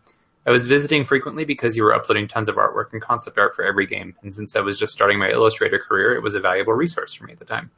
Now I read almost every review you guys post, and sometimes I browse some of the old stuff since I'm constantly playing old generation RPGs. I also enjoy your podcast quite a lot. I like when Rob gets pissy as long as there's somebody to calmly counterweight his argument. It gives some spice to the conversation. True.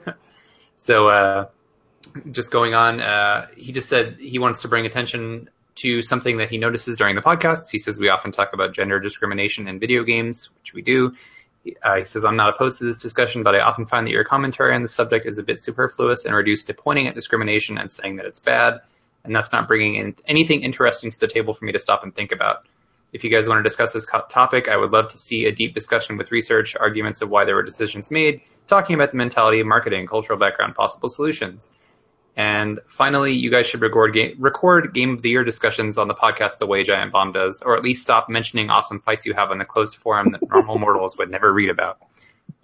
So, yeah, that's that's a lot to uh, address uh, in a pretty short amount of time. Um, Caitlin, do you have any particular uh, way that you want to address that? Because we talked about it a little bit before the show.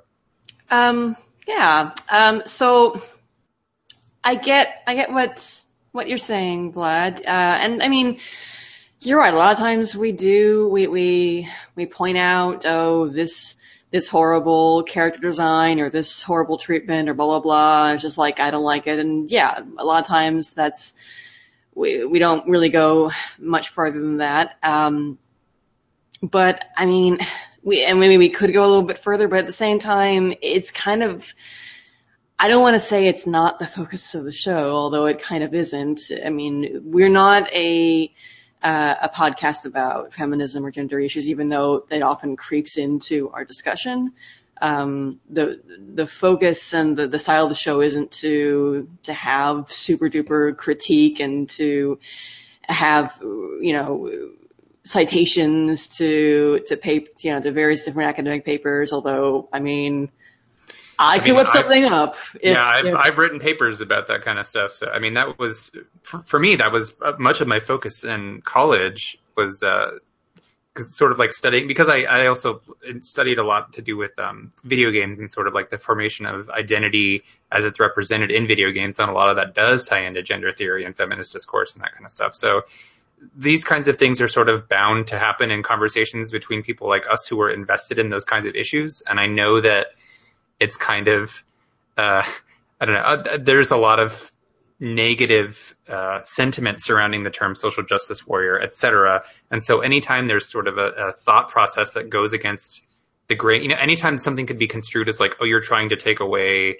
my right as a straight male to enjoy media that depicts women as sexualized in any way, like it can get kind of out of hand and turn into this sort of battle between both sides that I, I don't think that we're trying to create like you know a, a volatile sort of environment here for discussion. It's just it's the kind of thing that we need to draw attention to, and I'm, I'm we're not going to stop. So uh, it doesn't mean that we're trying to take all the fun out of everything, but I think we would be remiss as people who look at games and with a critical eye to not at least bring that kind of stuff up.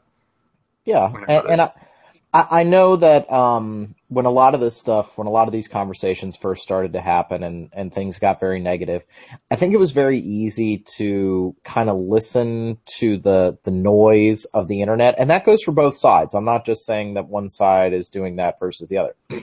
It's easy to, to let the noise of the internet kind of sway the argument. I think you see that right now with the current political climate where the things that you'll read on Facebook on both sides, probably not entirely true, but being repeated as fact.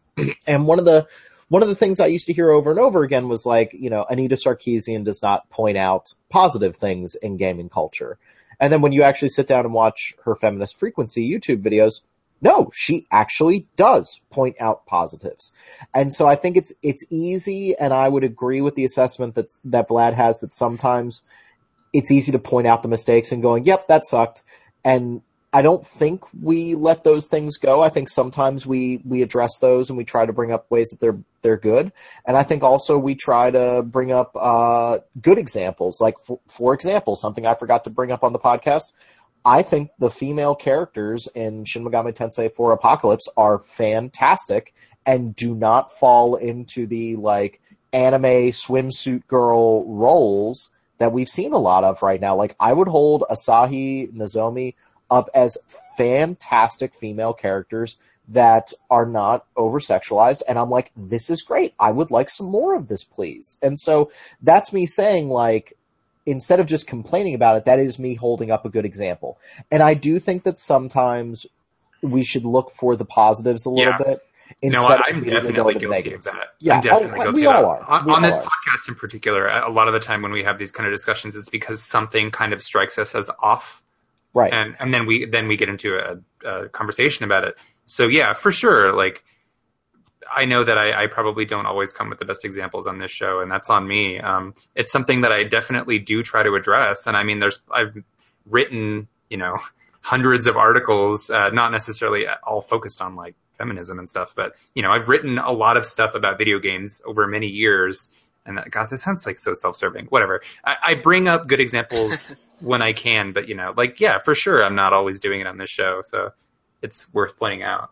Yeah, yeah, and we'll try to do a better job of that. I, I think that's completely reasonable, and when we see good stuff, you know, we'll point it out. But I think, you know, with that comes the fact that we're also going to point out bad stuff. Like we're going to point out uh, problematic things, like, you know, There are far more problematic things than there Which- are good, which unfortunately. but we have to always remember that we're pointing out those problematic things because we do want to make them better and having a conversation about them is how you make things better. And and again, we're not trying to we're not trying to censor anybody. We're not trying to say that you can't enjoy your video. I brought up how much I love Dishonored. That original game has a couple very problematic scenes that are like I that came across way worse than you guys think it did, and that's a little problematic. And I, I think they heard that, and they they've said that they're addressing some of that stuff in the sequel. And again, it wasn't meant to demonize or crucify anyone. It's just meant to say, you know, hey, did you think that maybe this might have come across like this? And it's like, yeah. And I will say that oftentimes creating that conversation is better than screaming in someone's face. And I I often, you know, tell my students that instead of screaming in someone's face, "Hey, you know, this was offensive," or "I'm upset about it," the the response of creating a conversation and not demonizing each other, that's where really awesome things can happen. So, you know, everybody just take a chill pill, ask questions, you know, be willing to defend your points, be willing to listen to the other side. Civil discourse is an awesome thing that we should continue to do. For sure. I am going to move along here because I still have a few emails to get through and not much time to do it. Do so it. the next next one is from uh, Nick Calderon. He says, "Hey everybody, I'd like to start by saying that I truly enjoy your podcasts and appreciate your honesty in everything you present. Yes, even when it's brutal. I'm going Thank to parallel what a lot of your listeners tell you and tell you that I love you guys. I love how you guys can respectfully disagree with each other, how passionate you get about all things nerd culture, and how goofy your conversations eventually end up." So his question is, this is also so huge. He says, let's say there exists a clone or self-aware android. You are collectively given the task to make sure this person or AI would grow up to be an uber but respectable RPG fan. I don't know why, but Oh Oh, god, uh, respectable which- is awesome. which RPGs would you make this person or AI play, and in what order? Oh, my god. Oh my god. I know, Oh right? my god. Want Uh, to just hard record an entire separate podcast about this? Yeah, uh, right. We can make it an Uh, episode of Retro Encounter. I don't mind. The RPG bot, yeah. I think there's a couple that we could all agree on. I, I think Final Fantasy VI has got to be in there. Uh huh. Chrono Yeah. Trigger. I think Chrono Trigger's got to be in there. Xenogears. I don't want to say what I'm For, about to say. for an example of how, how responsible not to rush the RPG last fan. How about Oh. just the first disc of Xeno- Xenogears? Okay, okay, Listen. I can I can get behind that. Okay, hold me hang out. on. For the sake of civil discourse, how about we we just have everybody list like two? Okay, Your, okay, your, I- your Desert Island RPGs. okay. We're we're taking everything off the table because I'm not having those two games to be my my first two. Uh, okay, Derek, go. Oh, F Ha! you, Rob. You suggested it. Okay, well, as far as modern RPGs go, I mean, I still the, the the game I've scored the highest ever of any review I've written has been Persona 4 Golden, simply Yeah. because I think Ah, it does the best job of ha, gotcha, Solisi. yeah. It does the best job of sort of incorporating like it's modern, it's unique. Um, of course, a lot of games have spawned in its wake and done similar things, but it's it's uh, it's it's still singular, I think, in terms of um, the the overall polish and cohesion of its design, especially for the time that it was made. So that's my first one. Shit, how am I supposed to think of a second one? Because there are so many that I want to say that. one. Okay, go ahead. Xenoblade. Oh, Yeah. wow. Yeah, Yes. Yeah. that's a good one. Uh, Yeah. Because, well, it does everything really awesome, but I think uh, what I love about it is it gives you that sort of open world experience with how massive the areas are without sacrificing having a kick-ass single player uh, uh, story that doesn't necessarily go off the rails and you you forget about it for five hours and then oh hey there's actually a main plot here. hmm Okay, that's a good one. Are we just gonna do like everybody do one and then come around? All right, you're up, Solosi. Go. Uh, okay, well, Derek and Rob chose several of the ones I would have considered. So I'm gonna, I'll say, uh, Skies of Arcadia. Shout out to our reviews, our reviews head Alana. Good choice. We're Skies gonna, of Arcadia. we're gonna not say Final Fantasy VI and Chrono Trigger now. can we just? Oh, wait, I thought, I thought you were reserving get to those two. no, Alright. can we just put? Can we just put those two in the basket? Like that? That that's a group. decision. Okay, fine. or whatever. Uh, Skies of Arcadia is, is gorgeous. It has my favorite world map in any RPG. You're in a flying pirate ship that goes between floating islands that are diverse and colorful and beautiful. And uh, the, the everything from the main quest to the core characters to the side quests to the turn-based combat. I love everything about that game. It's in my top five or ten easily. And I, release it. yeah, I, I that is the Oh, game God, I want to see a, P, a PC re-release more than any other game, Yes. and I think I think it's possible. Hey, Because if they could do Grandia too, Yeah, yeah, Sega's done it for Grandia two and for Valkyria Chronicles, so it's I- I think it is in the realm of possibility, and I would love to see Well, that happen. I think GungHo did Grandia too, so I think they'd have Oh, to did? acquire the was- either GungHo or Game Arts. They'd have Yeah. to acquire the rights or something like that. I, yeah, I, I was I, I was equating it. I was equating it with Arcadia because they were both Dreamcast RPGs. Got anyway, it, yeah, next. okay, Nick, Nick. I'm oh god, I'm gonna get beaten up in the group chat for saying this. Kingdom Hearts 2.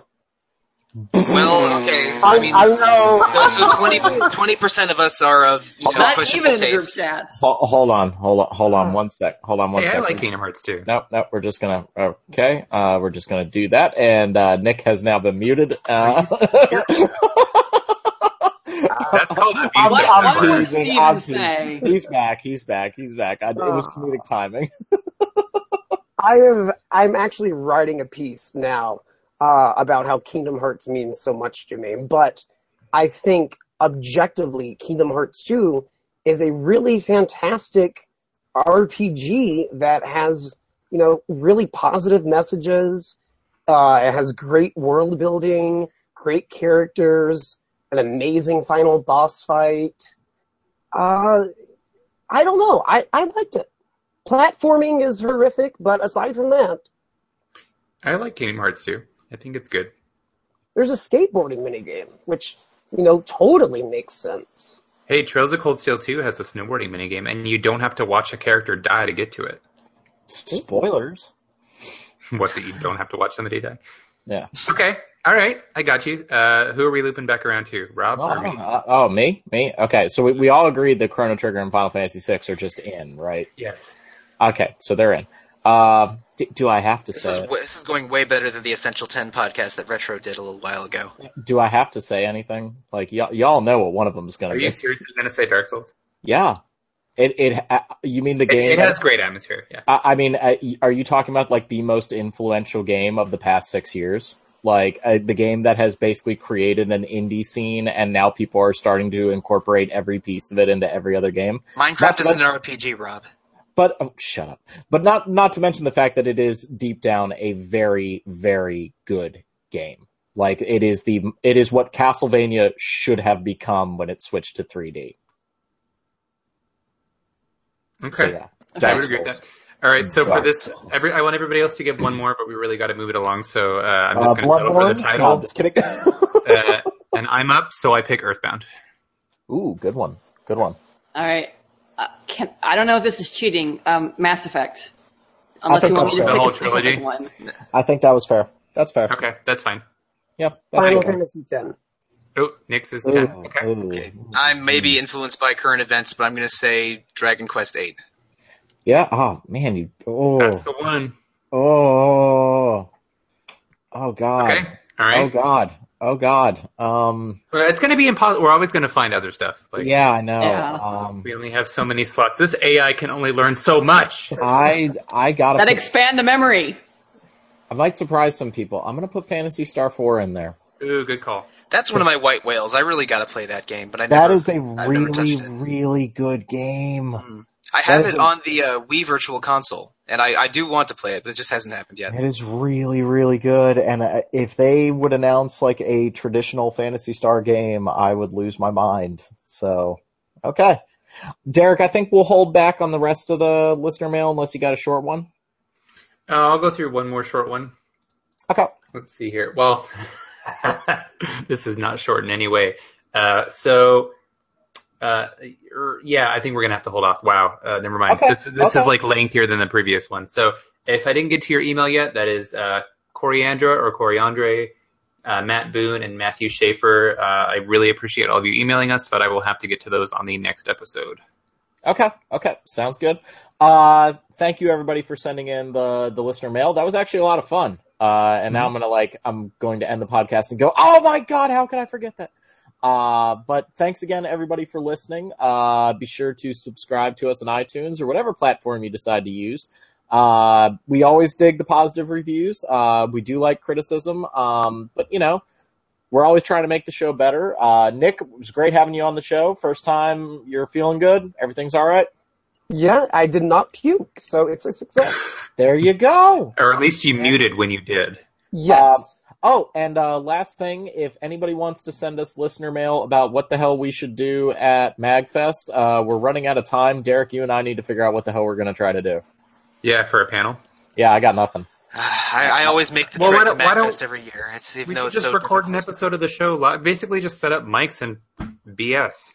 Just Uh, sit there talking. But and, but will they let us do that? well, we'll have to have. I think we should have some kind of a like a listener engagement kind of thing. Like ask us about RPGs or something. I don't know, Yeah. man. Uh, all right, all right. Hear Well, I gotta, out. I got to put something together because like they need uh, things by the end of October. Okay, so uh, thank you everybody for listening to the show. Stay tuned because we've actually got an interview with a localizer and former member of RPG Fan who's worked on uh, Shin Megami Tensei 4 Apocalypse. So Ooh. stay tuned for that interview starting now. Hey everybody, this is your host Robert Steinman here, and uh, joining me is Chris Holsworth, one of the wonderful people who actually worked on the localization of Shin Megami Tensei 4 Apocalypse. Chris, say hi to everybody. Hi, how are you? Glad to be here. We're doing good. We're doing good. Uh, I just beat Shin Megami Tensei 4 Apocalypse, so hopefully our review will go up. And uh, earlier in this episode, we were talking about the game uh, quite a bit. So, Chris, why don't you give us a little bit of background on yourself? Uh, I know that there's actually like a little bit of RPG fan in you a little bit, so you know, let our uh, listeners know what's up there. Yeah, uh, so I used to write for RPG Fan, uh, oh boy, like 14 years ago. It sounds about right. Um, and that's basically what got me started in the games uh, industry. Period. Uh, I was on the games press side until I arrived here at Atlus. Mm-hmm. And so, like, um, what was the transition like for you going from working at a website? Like, what, like, I, I know we have a lot of listeners and, and readers who think about getting into the industry themselves.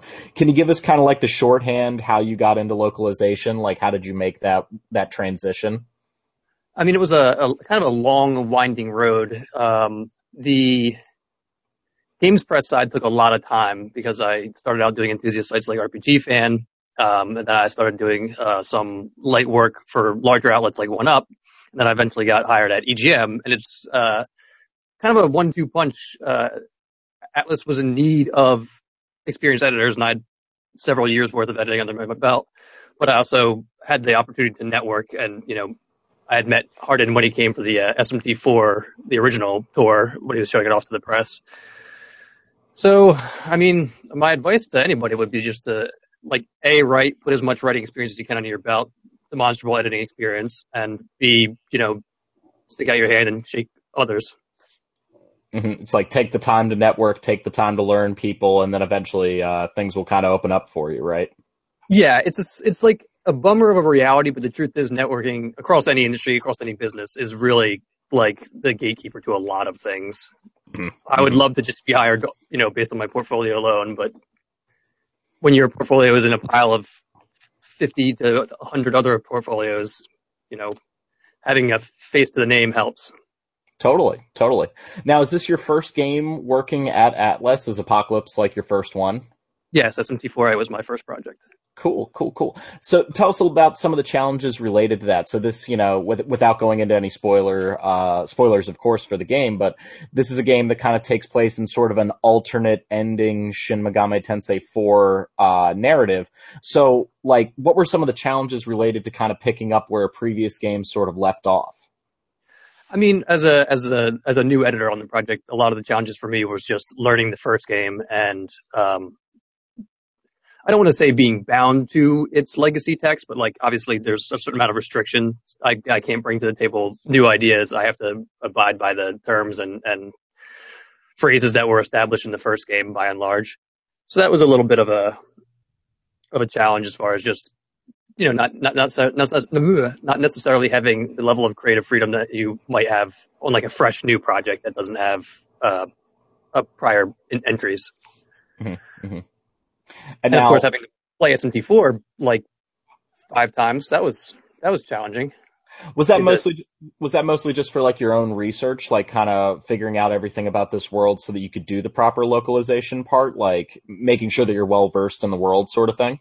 It was one part my own initiative and one part the company wanted us playing the game, uh, specifically to experience the neutral path, which I think they can't, like we couldn't rely on people just doing that on their own. It was a very weird, convoluted process to land that particular ending. And um, they wanted me to be familiar with like Nozomi because she was going to be such a large role in this game and stuff like that. Mm-hmm. Mm-hmm, mm-hmm. Now we've often had uh, lots of debate on the website about like the difference between a uh, direct localization, like where you're trying to keep everything that uh, the original writing had in mind, and then trying to make it sound natural to a native English speaker uh, or whatever language it's being localized into. Uh, give us kind of your opinion. You know, not obviously a statement from Atlus on the subject, but uh, how do you feel about literal localization, literal translation versus the localization process? I'm I'm a, a split the difference kind of guy. I'm a down the middle. I think that it's noble and admirable to shoot for the direct uh, translation uh, in, in, in the editing, but uh, as I quickly learned, kind of not realistic. Um, because even if something is a great line in Japanese, how it is translated can just absolutely 100% not work in English. And so then you're faced with the decision: is it more important to strictly adhere to, you know, uh, the translators, or do I want a good line that would not maybe alienate players? And for me, personally, one of the reasons I got involved in this job is because Japanese role playing games are the reason I became a writer. uh, Japanese role playing games through RPG fan, or the reason I you know started my professional career. But sometime in the early 2000s, I kind of fell out of love with the genre because it felt like I was growing up and a lot of the games weren't with me. Mhm. Um, and to some extent, I, I believe that that is the localization work. And to some extent, it's just like the inherent anime nature of the genre sometimes.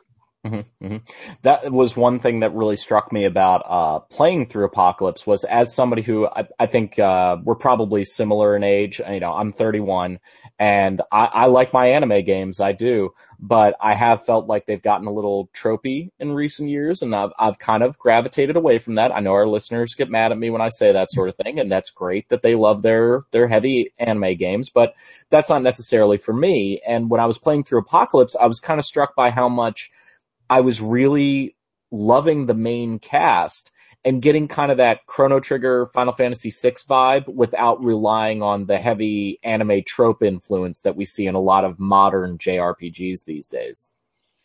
For sure. I mean, it was definitely like a, I had a two, uh, a two forked approach to this, which was obviously to, um, to respect the original writing as much as I possibly could. And I, you can like speak to my translator. I, I'm, I'm exhausted with how many like, but why, but why, but why questions that I offer up with childlike, you know, uh, ignorance of Japanese culture and Japanese language itself. But at the end of the day, like my neurotic writer needs require that I not make a character say a line that I don't feel like a, for like a better term, quote unquote, normal human being would say.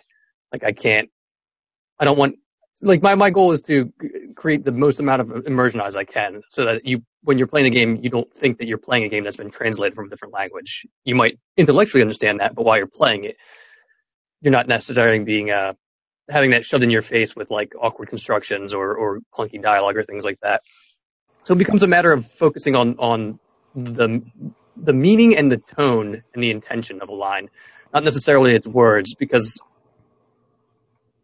with Japanese to English, it's not necessarily like this, you know, character equals this word or this idea equals this word. It's not that one to one. So sometimes it's more important to capture the essence of a character and make sure that they're saying the same thing, but just saying it in a way that's a lot more effective in English than it would be in a world translation. hmm hmm And do you think that that's something that, like, with the Persona series and having that so steeped in Japanese culture, do you think that's really hard? Like, how do we make this sound natural when you have, you know, somebody say like, "Oh, senpai," that sort of thing, like they're speaking in English? How do you make that sound natural to somebody who does not speak the language of Japanese? Yeah, for sure. Persona is a little bit different just because because that game is so steeped in like basically it's a cultural exchange student simulator. Um, we let a lot of things that we might not put in other games slide just because like that experience is what people are going for. Um, and with something like a, a game like SMT4A, because it's set in Tokyo, similarly, there's there's certain constructs or cultural phrasings that I would kind of let slide just because you know it's it's set there. But when you get into a, a game that's you know maybe on it in a fantasy realm of its own, um, then you tend to want to weed out the, for lack of a better term, Japan Japanisms uh, a lot more.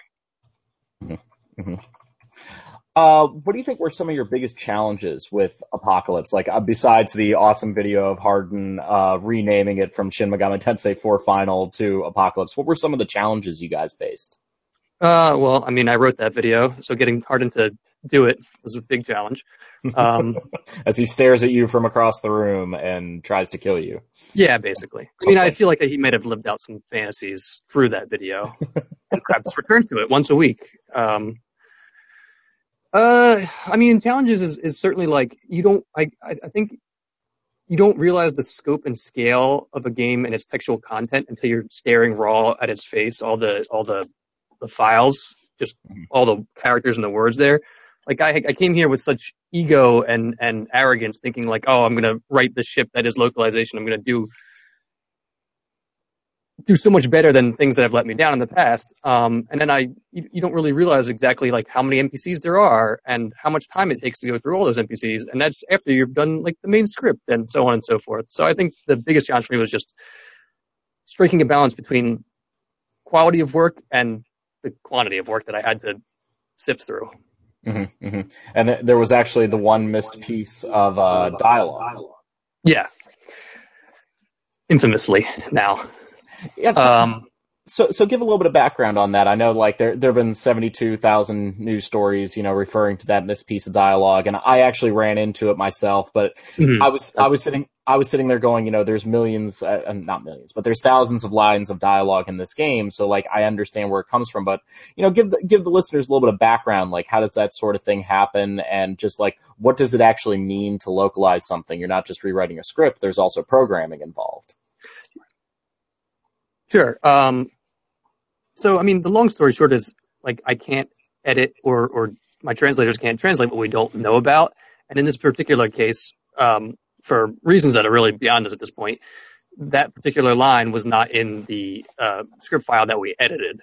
Mhm. So we had no idea it existed. Um, and like the blog story says, because QA never managed to get into the, the conditions for which it would turn up, which is having a partner down when the uh, boss says that line, it just went over their heads too. And there's no reason for us to look into like the original raw text files for something if we don't know that there's something we should be looking for. Mm-hmm. That's like the kind of the slightly reductive version of how it went down. It's just it's a there's a whole lot of text.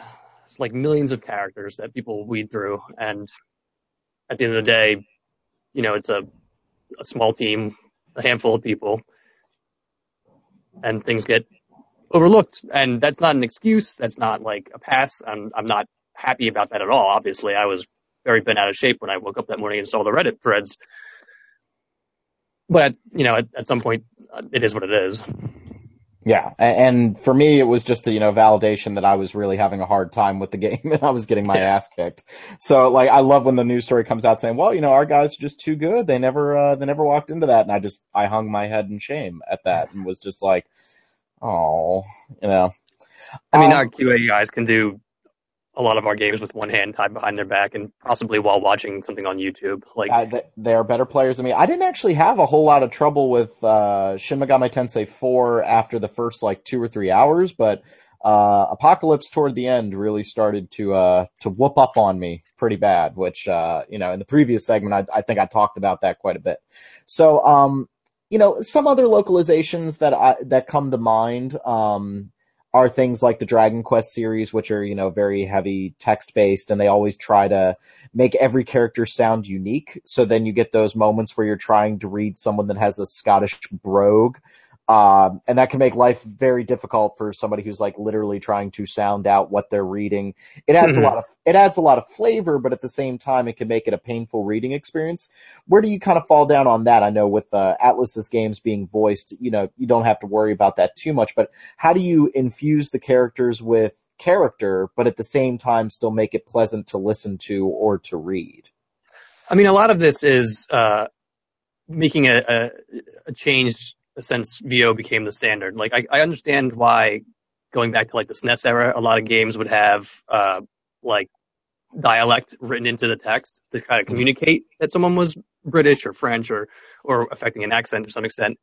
Um, my personal philosophy is to let the VO do that work if we're going to do it. So with something like Dagda, who had an Irish accent, I didn't write any of his lines, or I should say, I, I didn't edit any of his lines with that in mind. I just wrote the lines to be as clear and concise and and uh, Dagda-esque as possible, and figured that if the VO wanted to go with the accent, they would accentuate it or, or add to that, but not necessarily like have to wade through my non-Irish interpretation of what it means to sound Irish.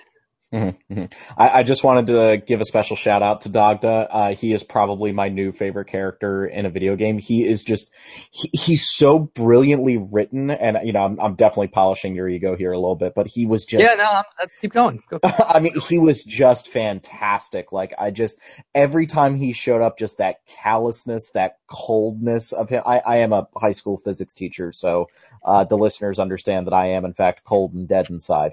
But like, he was just so fun. And I think that with Shin Megami Tensei 4, one of the complaints was that the game didn't have a whole lot of character. Like, I, I liked Walter, I liked Jonathan, I like Isabeau, but they, they were a little bland and they were supposed to be more down to earth, I feel like. But with Apocalypse, there was so, so much more color was put into these characters. Like I couldn't help but fall in love with Asahi and Dagda was just the best. So do you think that that was like a conscious decision from the original Japanese to give this game kind of a little bit more oomph, a little bit more, you know, persona in there, if that makes sense? Definitely, I think so. I, I, I, do think that Persona is starting to like leak its way into SMT a little bit, and um, that SMT4 Apocalypse is like a direct response to a lot of the criticisms that were lobbied against SMT4, um, be it from like gameplay mechanics, um, like the map or the objective uh, marker thing, to uh, the more binary uh, peace and anarchy route versus the very complicated neutral route. And in this particular case, uh, I think characters also get swept into that equation. And based on the translations, I would say that like I had a lot more to work with. Like I could glean a lot more about the characters specifically uh, in terms of personality and channel that in English much more effectively than I mean I have I never read the original translations for SMT4, but like you know they're all samurai, they're all cut from the same relative cloth, um, so you get a lot of bleed over between characters. Mm-hmm. Mm-hmm. Yeah, it, it was just I, that ended up being one of my favorite things about the game was like I was interested in the cutscenes. You know, I, I get why four was a little subdued and mm-hmm. it kind of makes sense. But then even better, and I put this in my review, was the straight man characters of uh, Flynn, Jonathan Walter, and Isabeau. They then play off so well the more colorful like misfits of Apocalypse like that even that works even better. Where like as main characters they didn't work quite so well, but as kind of side characters that are going in in tandem with your own group, they just seem to play off each other so well. Oh, for sure. There was a very intentional um, approach to Flynn. Uh, I kind of borrowed liberally from oh man, Mary. I'm like on her last name. She's the writer of Deus Ex, where she was talking about how they write Adam Jensen in this very neutral fashion because he's supposed to be the character's player avatar, but the player might be a stealth person or he might be, you know, a violent shootout kind of type of person. So they need to make the character kind of neutral so that he can lean either way without it affecting like the ludonarrative dissonance for lack of less pretentious terms. So with Flynn, it was very much like we're going to write him neutrally and this like almost stock hero character, like this man of the people. But like you said, by contrasting that with how like over the top Nozomi and Navarre, even Asahi is, uh, it makes him stand out in a in like a I guess like a negative space kind of way.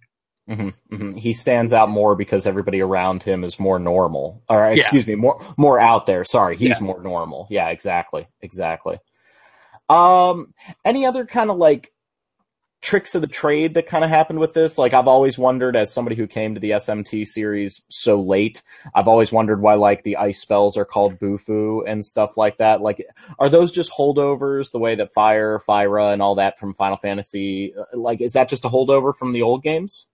That would be my best guess. It's just a legacy as far as I'm uh, as far as I know. They I didn't get necessarily a, a, a history of the franchise when I started here. Um, and there's a certain amount of trepidation towards altering legacy uh, terms and text because fans, you know, tend to have fallen in love with these terms and phrases, and you know, we don't want to take that away from them necessarily. Exactly. Exactly. It's like once it's been ingrained in them, they're like, no, we're going to defend this. You're not going to change it. And I understand that feeling too. Like I'm not, you know, trying to disparage on anybody. You know, it, it's, I think it's one of the reasons why we brought it up before, but it's one of the reasons why people love Dragon Quest so much is because it has not changed. Yeah. I mean, it's, it's, it's, it's a, it's a matter of perspective, right? Like it's like learning another language. You say Bufu and the player hears ice I you can go back to um, like Phantasy Star games, and that had a bunch of wacky names for spells. Spells. Yes, it did. Yep, yep. And like they're all relatively normal to me because I was grown up. I grew up with them, but like not like not unlike you, I kind of stepped into SMT as an adult, and I was just like kind of rolling my eyes at the silliness of the of the names. But I guess thinking of it through that lens, I can I, I can definitely understand it and get it. Mm-hmm, mm-hmm. Is there any kind of dream project that maybe Atlus hasn't worked on just yet? You know, I'm not I'm not trying to ask you to break embargoes or anything like that, but is there any kind of like dream project that maybe Atlus hasn't brought over to America that you would really want them to do? Like a specific game or like a, just a concept that would sing to me? Uh, more more of a game, like something that maybe in the back catalog of uh, uh of Shin Megami Tensei games that we've never gotten Hmm. over here. I mean, uh, if 13th Cent- Sentinel makes its way stateside, I would love to be involved in that project. Um, I'm a big fan of the art style. I'm a big fan of things involving robots, and I'm a big fan of 2D side-scrolling action RPGs. So uh, that would probably be the most exciting thing I can think of. That is an extant Atlus Japan title. hmm And then no plans to make us an HD remake of Shin Megami Tensei Nocturne. I think RPG fan would explode if you guys ever actually announced something like that. I who knows? Probably if there's enough outcry and everyone has no ideas in ten years, who knows? Maybe, maybe it'll be the Atlus version of Final Fantasy VII. Beg for it long enough, and it'll happen. I, I bounced off Nocturne. I, I tried playing it right after I finished uh, Shin Megami Tensei 4, and I, I'll admit that playing Apocalypse has made me want to give it another try. I think that game, uh, maybe I'm just uh, too weak when it comes to the Shin Megami Tensei series, but that game knocked me around pretty hard, and I, I was, I got a little frustrated with it. Oh, for sure. I tried to play it back in 2003 when it came out. Um, because I had a friend who was very much into the series, and I couldn't do it. Like I'm, I'm, I'm a blunt instrument when it comes to RPGs. I'm not particularly elegant, strategic, or tactical. Uh, I pick the coolest looking characters and put them in my party. Uh, their value or strengths be damned. And um, like you, SMT Nocturne, like knocked me down. Just the idea that there was no, no safe place, no town that I couldn't get into a fight into, or couldn't couldn't not be getting into battles. So I ended up not completing that game way back in the day, um, and then booted it back up in a post SMT4 world. And I do find now that I like have a competency in the press turn combat system, it is less intimidating. And I think that's really like kind of the the the way that goes with SMT games. Like everyone has their first one, and the one that you learn makes all the other ones before and after that become instantly more accessible Yeah, it seems a lot less like beyond your comprehension. Totally. And and my entry point ended up being the Persona series. And so, you know, a little bit of that press turn combat system with exploiting weaknesses but not gaining Yeah. additional turns, just the knockdown mechanic. Uh, but then I, I want, really wanted to get into the other games in the series, and there's just there's something very appealing to me about having the JRPG on a handheld, and I actually loved having Shin Megami Tensei 4 on the 3DS. Like that just felt so good, and you guys managed to pull off a menu system that everybody should rip off, and we've seen the screenshots of Persona 5, and frankly, Atlus just needs to design everyone's UI from now to eternity. I, I don't know why they're getting it so right, and everybody continues to struggle with it. Uh, it's certainly a, a slick, slick UI. Uh, someone's going to get a lot of promotions based on their work on P5 alone. So, any last minute things you want to tell uh, the listeners about localization? Uh, anything else that really like stands out in your mind? I mean, I'm such a neophyte when it comes to these sorts of things. I'm not. Mhm. Uh, I- I'm not a language person. Uh, I, I am a. I am a science physicist person. So I have profound respect for people that speak multiple languages and can do this kind of work. But I'm I'm almost at a loss when it comes to it. So, is there anything else that you really want to tell people? Um, I mean, I guess what I would say is that like, I understand that there's like a lot of of camps in, uh, regarding localization. Like, there's the people who think that like the working designs route is the best way to go, and there's people who think that the uh, like the way Atlus handles things is the way to go. And I think the reality is that it's somewhere in the middle of the two. Uh, I don't think that you'll ever meet a localization editor who wants to wildly change the content of a game. I am not necessarily into the genre nearly as much as I was as a kid, but I don't want to change the content. I don't want to disrespect the authors. I don't want to disrespect the players. Um, ultimately, our our our goal, and I believe that this should be the goal of any good localization editor, is just to make take a line and make it the best version of itself as you can in English. Mhm. Uh, retaining the retaining the meaning, retaining the tone, re- retaining the point of the, the line, but making it so that like it's it's you don't want to necessarily cater specifically to people who already know what they signed up for all the time because people who uh and this is not a dig like and you know I used to watch a lot of anime and I used to play a lot of uh JRPGs but like you're already part of that culture and you're kind of like for lack of a better term desensitized to uh the ins and outs of localization. But we're not doing ourselves any favors if we make a, a thing that caters to that level of comfort and doesn't necessarily allow for new players to come on board.